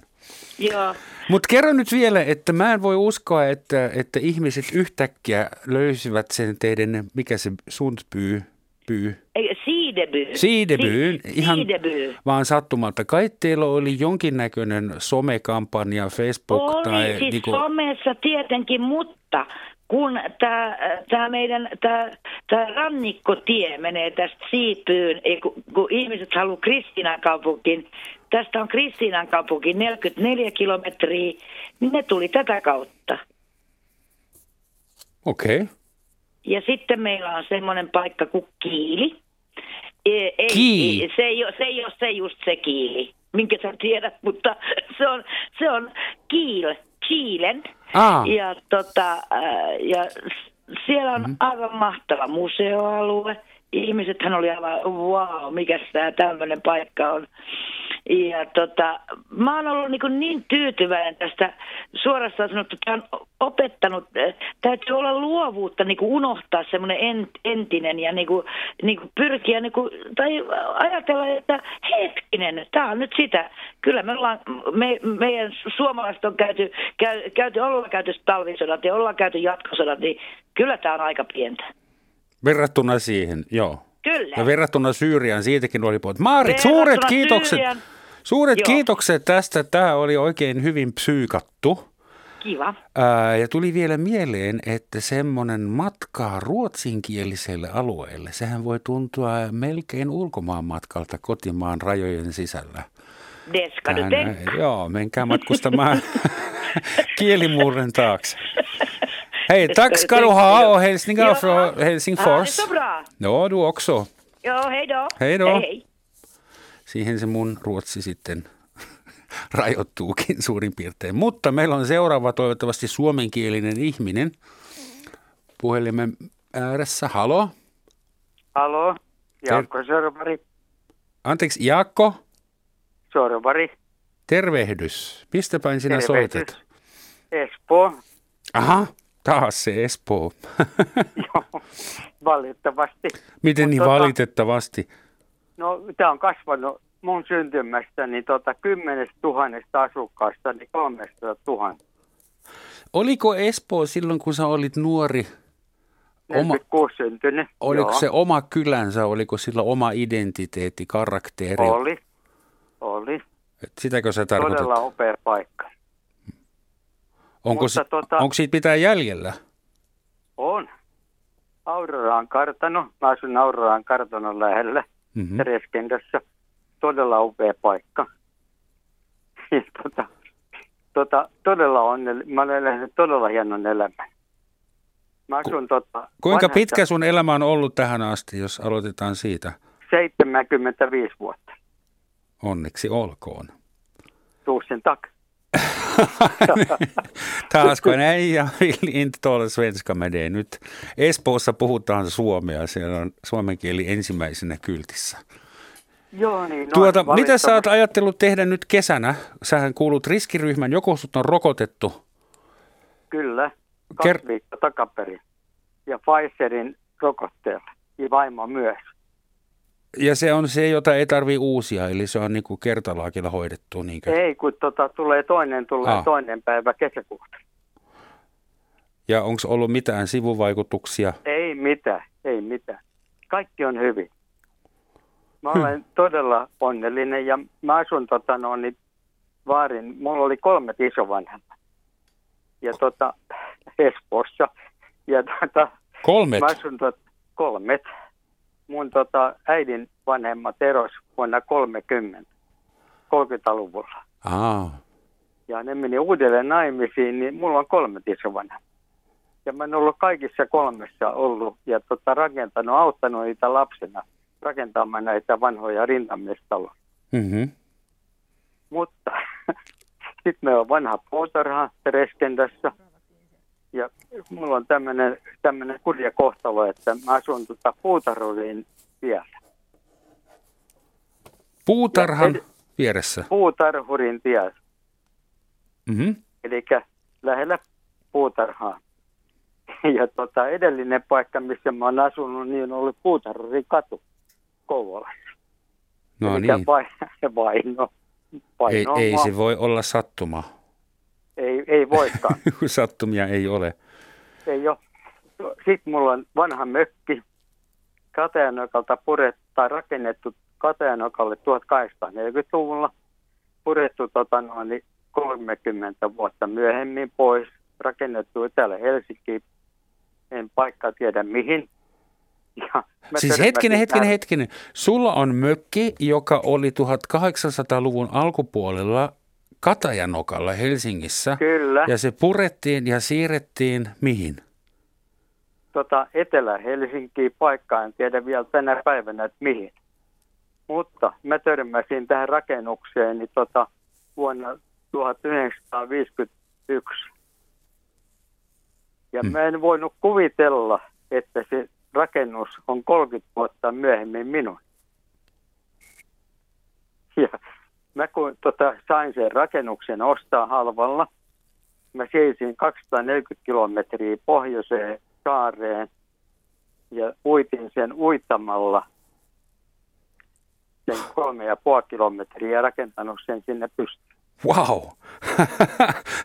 ei, paljon omemmaksi oma koti ei voi varmaan muuttua, kun se itse uitetaan paikalle. Anteeksi, Joo. kesti hetken, että mä tajusin tämän tarinan. Tämä oli niin kova, kova juttu.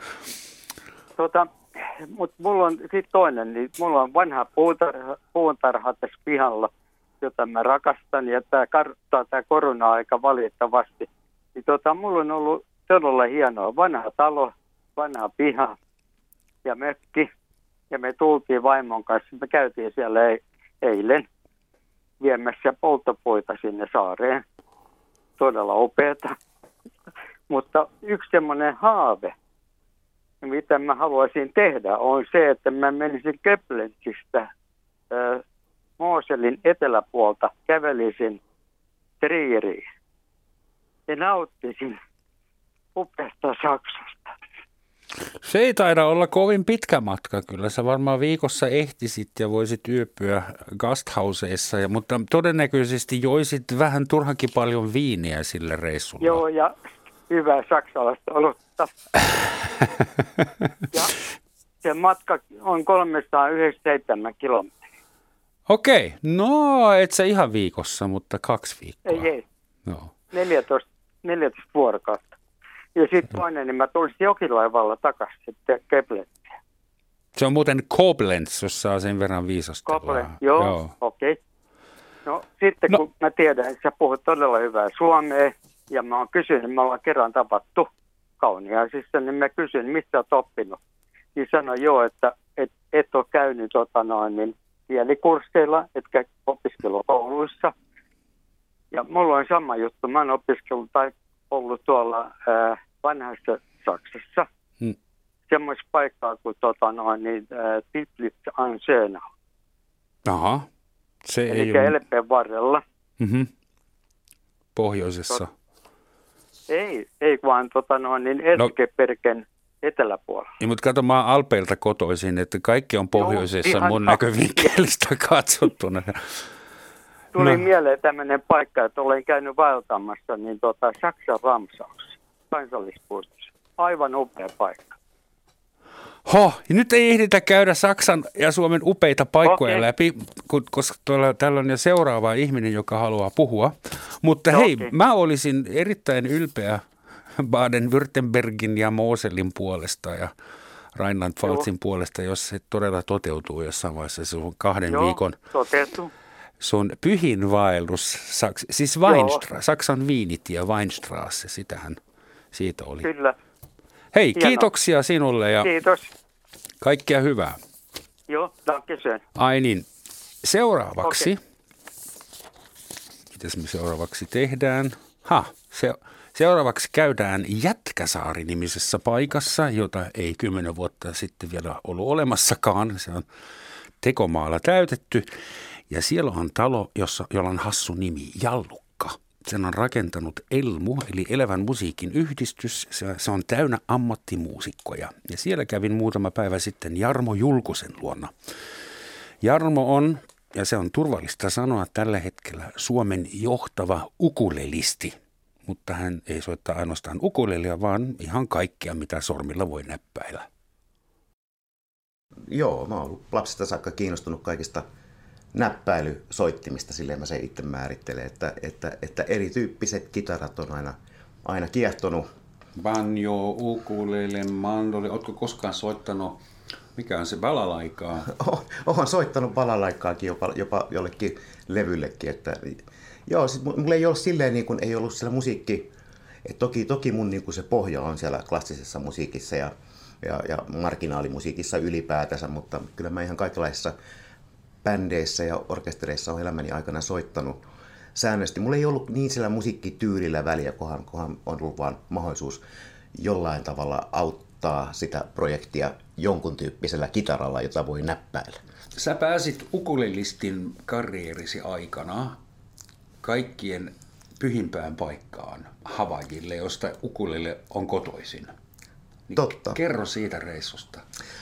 2019 oli muutenkin ylipäätään kahden kiva vuosi ukuleen soittajana mulle, että sain esiintyä lukuisia kertoja Euroopassa. Oli muun muassa jopa Helsingin kaupungin orkesteri yhtenä solistina niin kuin Suomen EU-puheenjohtajakauden juhlakonsertissa Brysselissä, missä oli myös Matti Salminen tietenkin oli se oikea solisti, mutta sain siellä yhden pienen ukulele konsertonkin soittaa samassa. Sitten esiinnyin Kiinassa ja esiinnyin Japanissa ja näin poispäin, mutta ihan vuoden lopussa tuli sitten kutsu käydä Honolulussa, mitä tietenkin jokainen ukulensoittaja haaveilee, että kerran elämässään pääsee. Ja, ja tämmöinen Ukulele Guild of Hawaii kutsui sitten sinne esiintymään ja käymään heidän tapahtumassaan. Ja se on jäänyt tietenkin erityisesti mieleen. Ja hauskintahan siinä oli se, että, että yleensä kun tuohon maahan Amerikan Yhdysvaltojen muusikko matkustaa, niin kaikki on hyvin hankalaa. Rajalla tongitaan kaikki sun laukut ja varsinkin jos sulla soiti, niin lähtökohtaisesti ajattelin, että tuo ihminen on tulossa pummimaan tänne ja elämään pummina ja tekemään keikkoja laittomasti ja siitä tehdään niin epämiellyttävää, että kukaan ei halua mennä. Mutta kun mä menin Ukulelen kanssa ja mulla oli siis vaihto San Franciscossa lentokoneesta sitten maan sisäiseen lentoon, joka lenti sitten Honoluluun, niin mua vaan katseltiin siinä rajalla ja sitten tämä virkailija kysyi, että mikä sulla on siellä kotelossa. Mä sanoin, että ukulele. Miksi? Sanoin, että soitan sitä. Sanoin, että niin kuin mikkihiiri vai? juuri, niin kuin, juuri niin kuin mikkihiiri. Ja sitten se katsoi niitä paperia ja sanoi, että soitat ukuleleja ja olet menossa Honoluluun. Sanoin, että kyllä näin. Sitten katsoi mua silmiä ja sanoi, welcome home. Eli, eli, eli tavallaan mä uskon, että maailma olisi paljon parempi paikka, jos kaikki soittaa sukulelee, koska jopa tuolla rajakontrollissa oltiin näin ystävällisiä. Nyt on pakko pyytää, voitko soittaa meille ukella jotakin? Oman, oman kappaleen, jonka mä oon nimennyt Happy Honolulu tai Happy Waikiki itse asiassa, taitaa olla se termi, mitä on tästä käyttänyt. Happy ja, Waikiki. Kyllä, ja se, no. se on semmoinen kappale, mitä mä vähän tapailin tämän tyyppisiä sointukiertoja Waikikissa. Vaikikin rannalla Honolulussa silloin vuonna 2019. Eli vedetään semmoinen Kohta Happy Vaikiki. Kuuntelemme ja kuvittelemme sinua rantakävelyllä havaipaidassa ja shortseissa.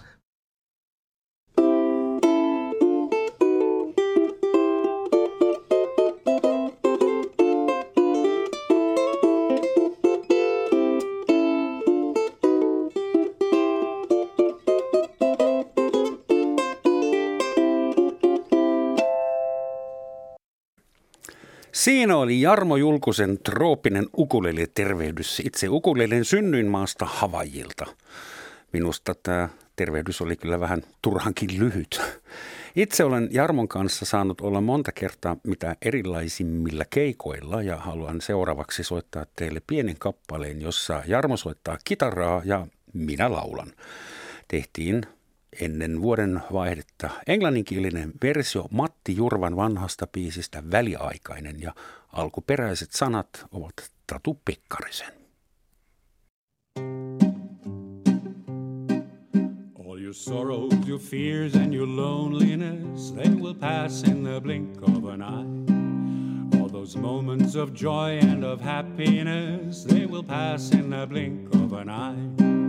Oh, this weird and wonderful time of life, and the love burning deep inside, and the great disappointment that's waiting for you, it will pass in the blink of an eye. The most beautiful flowers, breathtaking scent, it will fade in the blink of an eye. And the time of your youth and your innocence, it will pass in the blink of an eye. The beauty of your maiden's face the purple glow of her lips, and the smile that makes your heartbeat fly will disappear in the blink of an eye. Drinking wine makes you happy for an hour or two, but it will pass in the blink of an eye.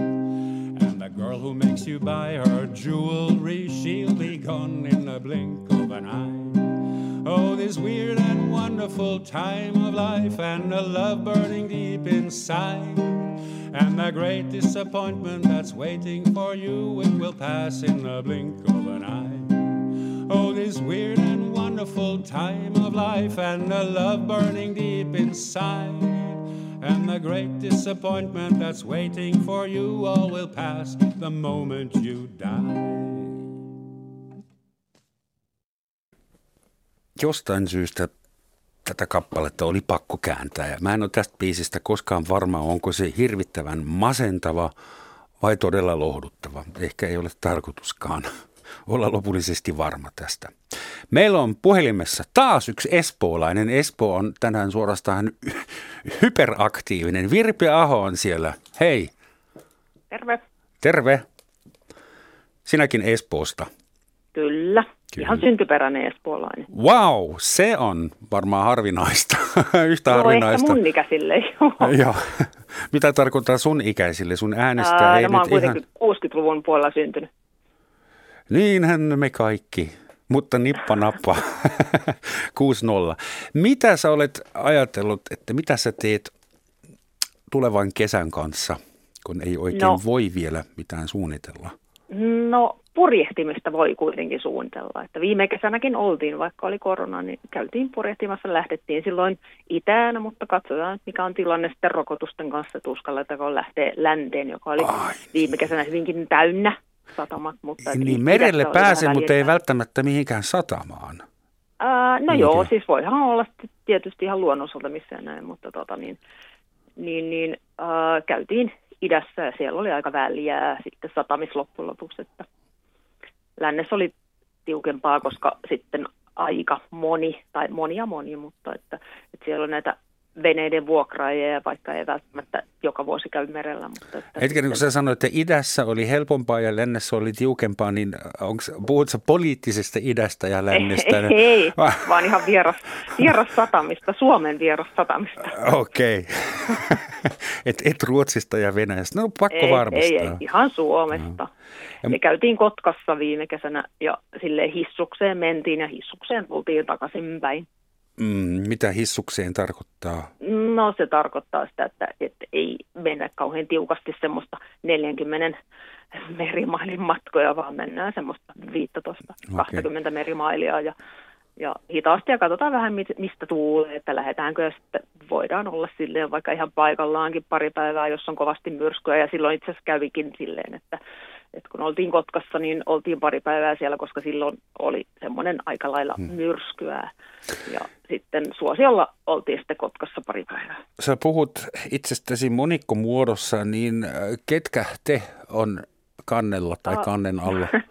Minä ja mun mies. Okei, okay, mutta ei, ei lapsia.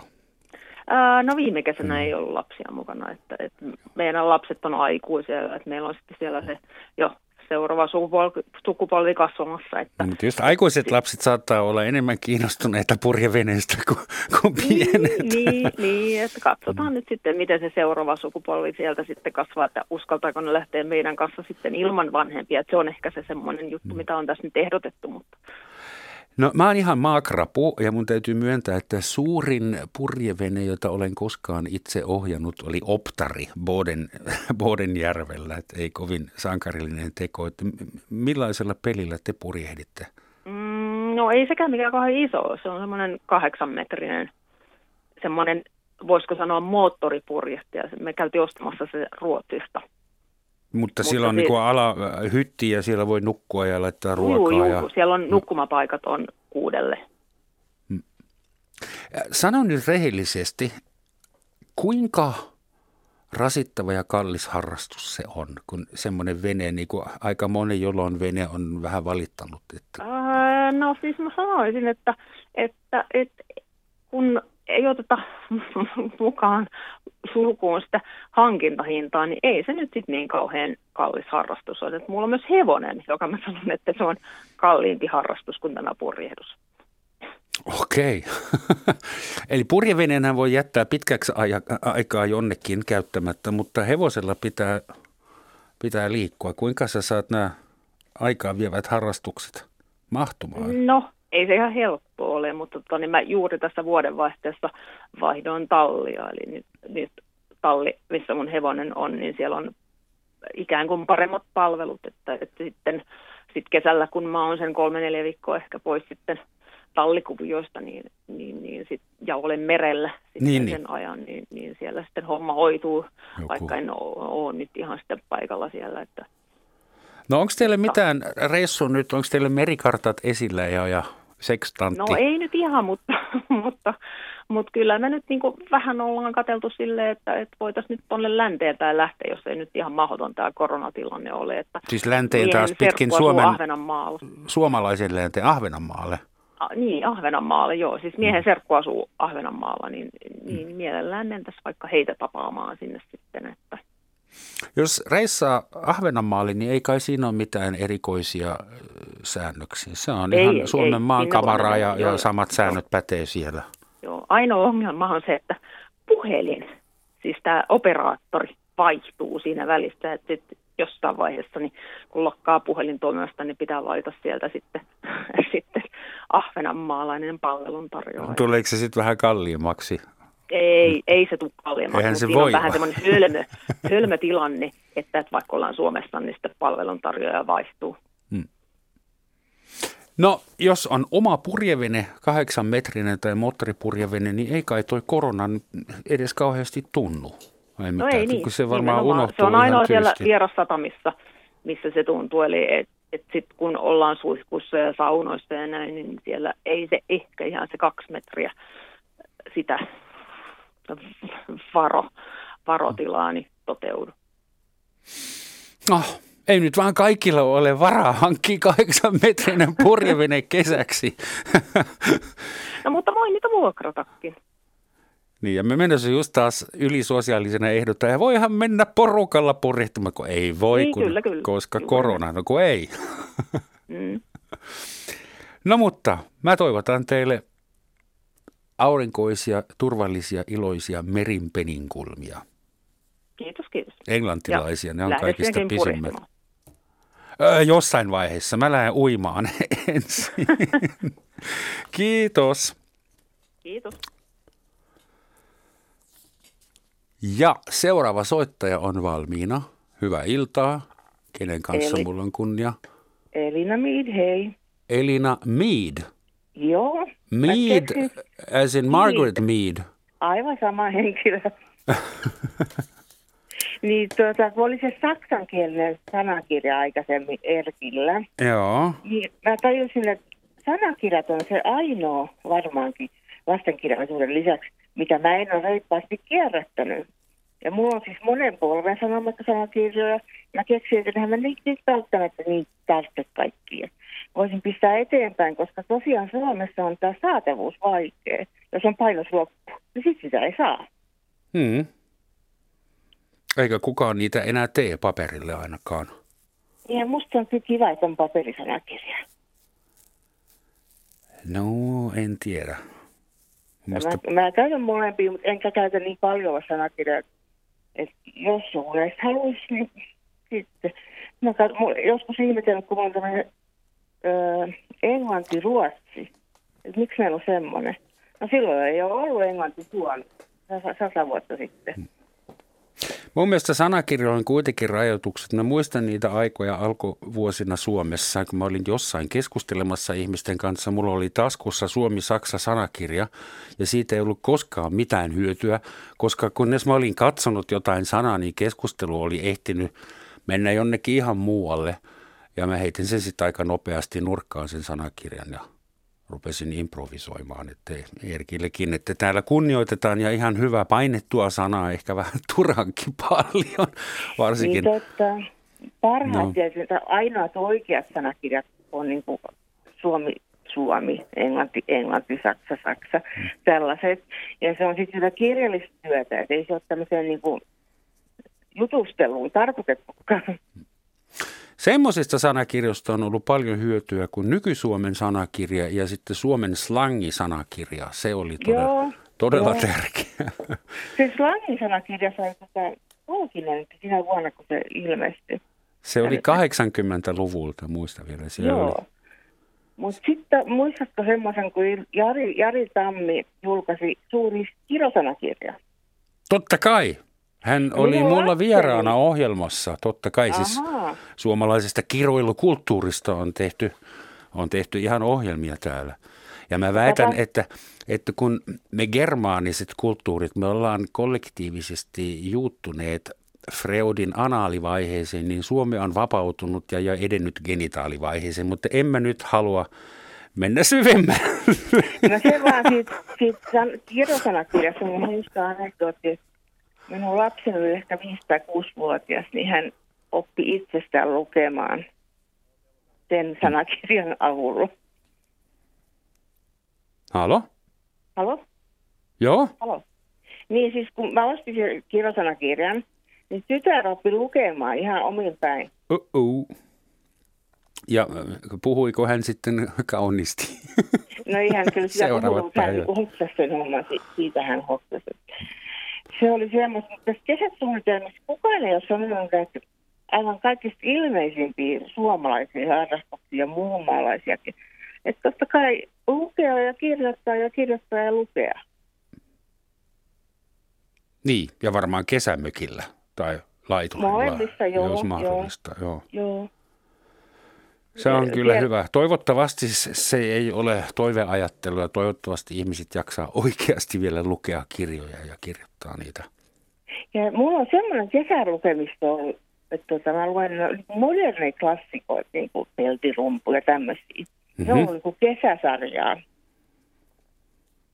Peltirumpu, okei. Okay. Joo, huh. oli yksi vuosi ja sitten on Berlin, Alexanderplatz ja muita. Tota, siis 1900-luvun klassikoita. Ne sopii kesään musta hirveän hyvin.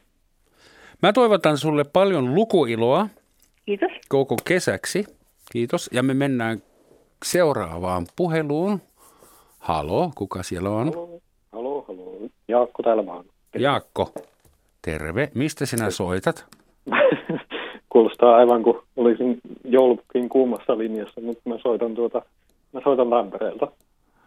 Joulupukin kuuma linja on vasta joulukuussa. Että tämä, Joo.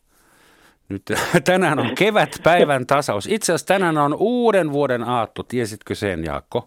Öö, en tiedä itse asiassa. Koska Persiassa tai nykypäivän Iranissa tämä kevätpäivän tasaus on ollut jo viimeiset 3000 vuotta myös uuden vuoden aatto. Eli hyvää uutta vuotta kaikille iranilaisille ja persialaisille. Niin. Aika lähellä oltiin sen joulupukin kanssa. Jaakko, no kerro, no, kyllä.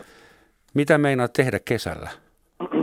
No tota, minä aion varmaankin pyöriskellä tuolla metsissä ja Tampereen lähistöillä ja, ja varmaan täällä kotona myöskin kuunnellen Yle Radio yhtä todennäköisesti. Kuunnellen yleisradiota? Kyllä, kyllä. Kyllä sä saat, saat sä välillä katsoakin. No joo, totta. Ehkä se areena, areena on myöskin ihan käytössä. Tänään tässä Yleisradiossa välillä vähän tyhmää sinänsä, että meidän pitää kilpailla keskenämme samassa talossa samoista niin. yleisöistä. Niinpä, kyllä. Mm. Sä et ole siis niin kuin keksinyt mitään pop-up-aktiviteetteja tai ei, ei, että, hankkinut tota, kesämökki, purjevene?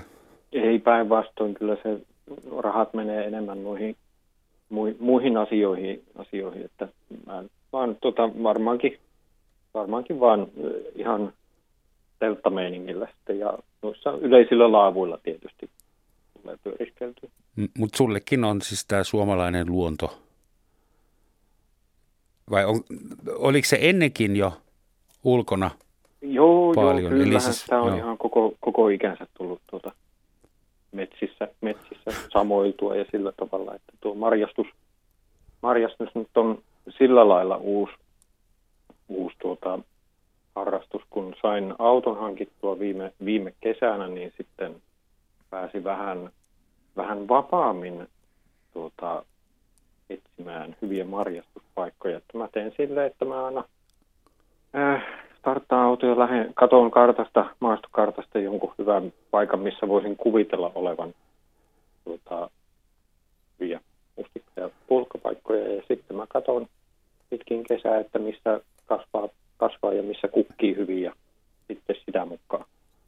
Wow. Mitkä, Paino... mitkä ovat ensimmäiset marjat, joita syksyllä saa? Tai kesällä? Syksyllä. Eikö se nyt hillaa ensimmäinen? Ja sitten on must, mustikkaa mä sitten sen jälkeen etsiskelen ja sitten on pulkaan aika. Ja karpalo, karpaloita ymmärtääkseni ihan sinne pitkälle pakkasien jälkeen. Ja sä pystyt kartoja tutkimalla sanomaan, missä olisi hyviä karpalopaikkoja? Ja no ei nyt ehkä aivan. Karpaloita nyt tietysti on melkein suola kuin suola, tai no, riippuu. Ja tota,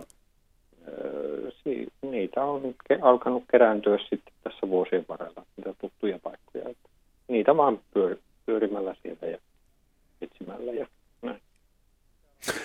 Hei Jaakko, sit sä voit auttaa mua. Mä unohdin yhden sanan, tai aika monta, mutta niin. siis teillä Suomessa on semmoinen, se on vähän äyskärin näköinen niin. härveli, jossa on kampa ja sillä marjastetaan metsässä ja sillä niin. härvillä on joku nimi. Muistat? Poimuri. Mikä se on? Se on Marja Poimuri. Poimuriksi mä sitä. Poimuri? Kyllä. kyllä. se olikin näin helppo. Mä luulen, että Joo. se on joku. Ei sillä sen kummempaa nimeä ole. Hei, kiitoksia. Hyvää kesää ja hehtolitroittain eri, erivärisiä marjoja sulle. No kiitos. Sam- samaa kaikille muille. Kiitoksia. Marjoja kaikille. Muusia. Taiteilija tarvitsee muusia. Monta muusaa. Meillä on seuraava soittaja siellä. Halo? Haloja. Täällä Roman Schatz Pasilan studiossa. Joo, Veikko Sastamalasta päivää. Sastamala? Taika iltahan nyt jo on. no ainakin on pilkko pimeä täällä Helsingissä. On joo, kyllä. Kyllä täällä ja näkyy olevan. Mitäs? Joo, puhuin. Mitäs, niin? niin? Sanoin silloin jo, silloin jo aikaisemmin sinne niitä, ää, niitä aikaisempia tietoja omasta, omasta ajatuksistani, mutta kun no, nythän on siitä nyt kysymys, kertoa. että noin, mitä tehdään niin kuin tällä aikana keväällä, kun tämä korona on päällä. Mm niin niitä harrastuksia ja tämmöisiä kaikkia työhommia ja tämmöisiä. Niin noin, minu, mennään nyt asun täällä maaseudulla maalla ja tota, mulla on tuossa pieni metsä tuossa ympärillä ja sitten on peltoa tuossa ja tämmöisiä ne kaikki herättää näin talvella jo, että mitä suunnittelee niin kuin kevääksi ja kesäksi. Mutta nyt taas, kun on tämä talvi tämmöinen aika, niin ne on toi puun hakeminen metsistä ja sitten se pieniminen ja pinoonlaitto, että ne kuivuu taas sitten syksyksi. Eli... Ja sen jälkeen alkaa sitten tämä keväinen puuha, laitetaan perunat maahan, sipulit maahan, punajuuret, salaatit, porkkanat ja tämmöisiä. Oletko se ihan omavarainen? Kuulostaa omavarainen, melkein siltä, että... Juu, täytyy olla niin pitkään, mutta ruisleivän haen kaupasta ja sitten semmoisen tarvikkeen, mitä tarvin, niin kuin kala, esimerkiksi kahvi, hmm. sokeri ja tämmöisiä, mutta mä oon niin kuin periaatteessa omavarainen. Käy, näiden... Käykö sä metsissä, metsästätkö? En, en, minä en riistaan koske. Eli kuitenkin että kalat ja lihat ja leivät tulee kaupasta. Joo, enkä mä lihaa syökä mm. punaista lihaa lainkaan. No Mutta, sun, sun elämä ei ole sitten vissiin kauhean paljon muuttunut sen koronan takia, kun sulla on oma no, metsä ympäri ja no ei paljon ole, töitä. Minä en ole sitä miettinytkään ollenkaan sitä koko koronaa, koska noin, nythän nämä Suomen hallitus ja nämä päättäjät, mikä siellä nyt näitä asioita päättelee niin kuin tämän koronatilanteenkin takia, niin minua ei millään lailla se häiritse, mutta kun he nyt pääsisivät yhteisymmärrykseen siitä, että, että kuinka tämä rokotus järjestetään mm. ja mikä on sitten terveellistä rokotetta. Niin, mutta mistä sen voi tietää? Ja... Niin, siinäpä se onkin, kun ne nyt tappelee, siellä, tai nyt tappelee, mutta purnaa niin kuin keskenään, että onko se, mikä nyt jossain valtiossa hylättiin se rokote ja sitten taas jossain taas hyväksytään se. Juu, ja sitten uusin tieto on se, että vieraskielisten keskuudessa koronatarttuvuus on paljon korkeampi kuin suomenkielisten keskuudessa. Ja totta kai saksankielisenä maahanmuuttajana mua nyt ahdistaa erityisen niin. paljon ja mä en olisi ikinä voinut kuvitella, että äidinkieli ja virustartuntaa korreloi mi- millään tavalla. joo, joo, joo, no niin, joo, sinä sen sanoit. Sinä sen lausuit, juu. Ihan oikealla rytmilläkin vielä. Mutta toisaalta ajattelin siis, helppo se on olla jotain mieltä hallituksesta. Suomessa on hallitus ongelmissa, mutta kaikkialla muuallakin on. Kaikki, ne on kaikki on. improvisoimassa ja, ja virologit on nykyään meidän uudet pääministerit tavallaan. E- Joo. Eli mä en haluaisi olla vastuussa koronakriisin hoitamisesta – ja si- siinä mielessä mä vähän niin. säälin jopa meidän hallituksia. En myöskään, mutta tämä niin kuin minua taas ihmetytti, tai nyt ihmetytä kovasti Suomessakaan, mutta tämä mielenosoitukset Helsingissä, kun niitä oli 400 siellä. Oliko tänään? Oli tänäpä. Ah, se meni multa ohi. Sano. Joo. Ja poliisikan ei puuttunut siihen, vaikka se olisi ollut se 90 henkilöä siis laumassa. Ai niin, olivat liian lähellä toisiaan. Niin, niin he hyväksyi tämän. Hmm. Mutta kumminkin se sakkisi ja sitten harveni senkin takia, kun oli pitkin Tamperetta ja mistä he tuolta oli, niin onnikat lähti silloin ajallaan. Taas kohti kotikaupunkia. Täällä on niin tämmöiset ollut... mielenosut tämmöisessä korona-asiassa, niin noin, ei tämmöisiä saisi kyllä mun mielestäni pitää. Mm. Koska ylin päättäjäkään, niin kuin meidän puolestani ei pysty siihen sanoa yhtään mitään, mikä on oikein ja mikä väärin. Se tiedetään ikävä kyllä vasta jälkikäteen. Niin. Joo. Niin. niin. No mutta niin. toisaalta ainakin toistaiseksi meillä on vielä semmoiset kelit, että ei ole syytä pelätä, että tuhansit, tuhannet ihmiset tulisi kadulle osoittamaan mieltä. Joo, ja nyt minusta olisi niin kuin vanhuksien ja nuori, nuoriso ja kaikkien tämmöisiä, kun noin – valtiovaltahan niitä nyt liakoo sillä lailla, että pistää ohjaaksiin, että toiset käy sitten opiskelua kotona ja toiset taas käy siellä koulussa. Niin noin tämmöinen yleiskansalainen niin kun, niin ottaisi vaan rennosti eikä miettisi tämmöisiä asioita, koska tämä sairaushomma tämä on semmoinen, että tämä pystytään kyllä hoitaan, kun vaan sieltä Helsingistä nämä lääkintäprofessorit ja nämä kaikki tutustuu näihin tilanteisiin niin meillä ei ole mitään sanottavaa siihen, mutta tyydytään tähän olotilaan ja rentoudutaan. Selvä. Tämä on mun mielipiteeni. No mutta rentoutuminen on aina erittäin hyvä niin. neuvo. Se, se niin. ei ole Eikä missään tämmöisiä korona kovin pitkään. Mutta sitten kun tulee semmoinen vaihe, että päästään niin kuin selvyyteen tästä, mikä lääke on semmoista niin kuin kohtalaista, sanotaan suunnilleen, niin silloin varataan se aika rokotukseen. Sinut eikä, on jo rokotettu, eikö niin? Niin, eikä, eikä taas sitten niin kuin monella kansalaisella on semmoinen mielipide, että miksei sinne nyt heti pääse, kun hän tänään soitti. Hmm. Niin tämä on minusta tympäsevää, koska tällähän ei ole mitään kiirettä, koska se rokotteen saa. Koska tämähän tulee sillä laanivana ihmiseen tämä korona. Joo, jäitä hattuun. Sitä ei silloin itsekään kukaan tiedä, koska se on häneen tulossa. Kiitoksia. Ja kannattaa muistaa, että joskus ruoka ja viina oli kortilla, niin nyt kun se rokote ei tule samana päivänä, niin, niin. ollaan pitkämielisiä. Hei, suuret niin. kiitokset sinulle ja pidä hyvää huolta Kiitos sun sinulle. perunoista ja sipuleista ja metsästä.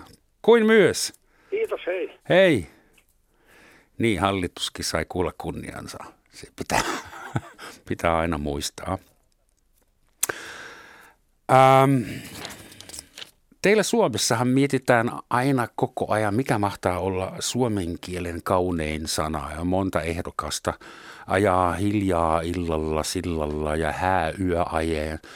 Mun henkilökohtainen favorite, niitä on kaksi. Kun tulin kotiin ja lappu oli ovessa, jossa luki, että rakennustelineiden pystytystyö alkaa ylihuomenna. Se oli musta aika kova.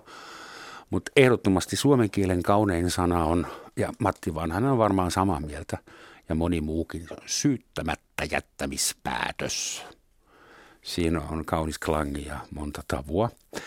Mutta mä oon miettinyt vuosien varrella, mikä mahtaa olla semmoinen lause, jossa suomalainen mieliala, mielenmaisema kiteytyy täydellisesti. Ja mä löysin sen, mutta ikävä kyllä se on semmoinen lause, joka ei käänny millekään muulle kielelle.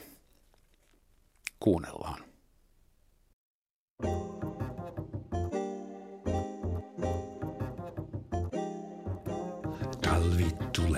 myrsky ulvoo, räntää sataa, katto vuotaa, päätä särkee, flunssa pukkaa, seinissä on hometta. Pomo kiusaa, velka painaa, hinnat nousee, lapset huutaa. Sota uhkaa, talous kaatuu, politiikka kusettaa. Tää on niin tätä,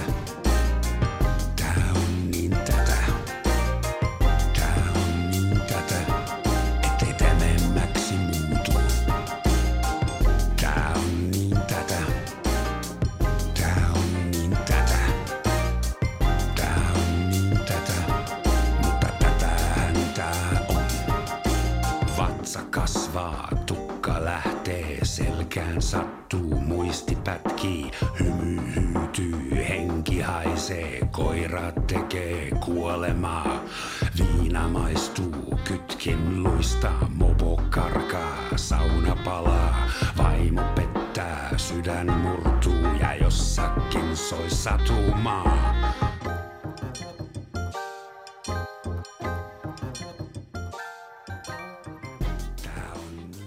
Ja meillä on illan viimeinen soittaja Helsingistä.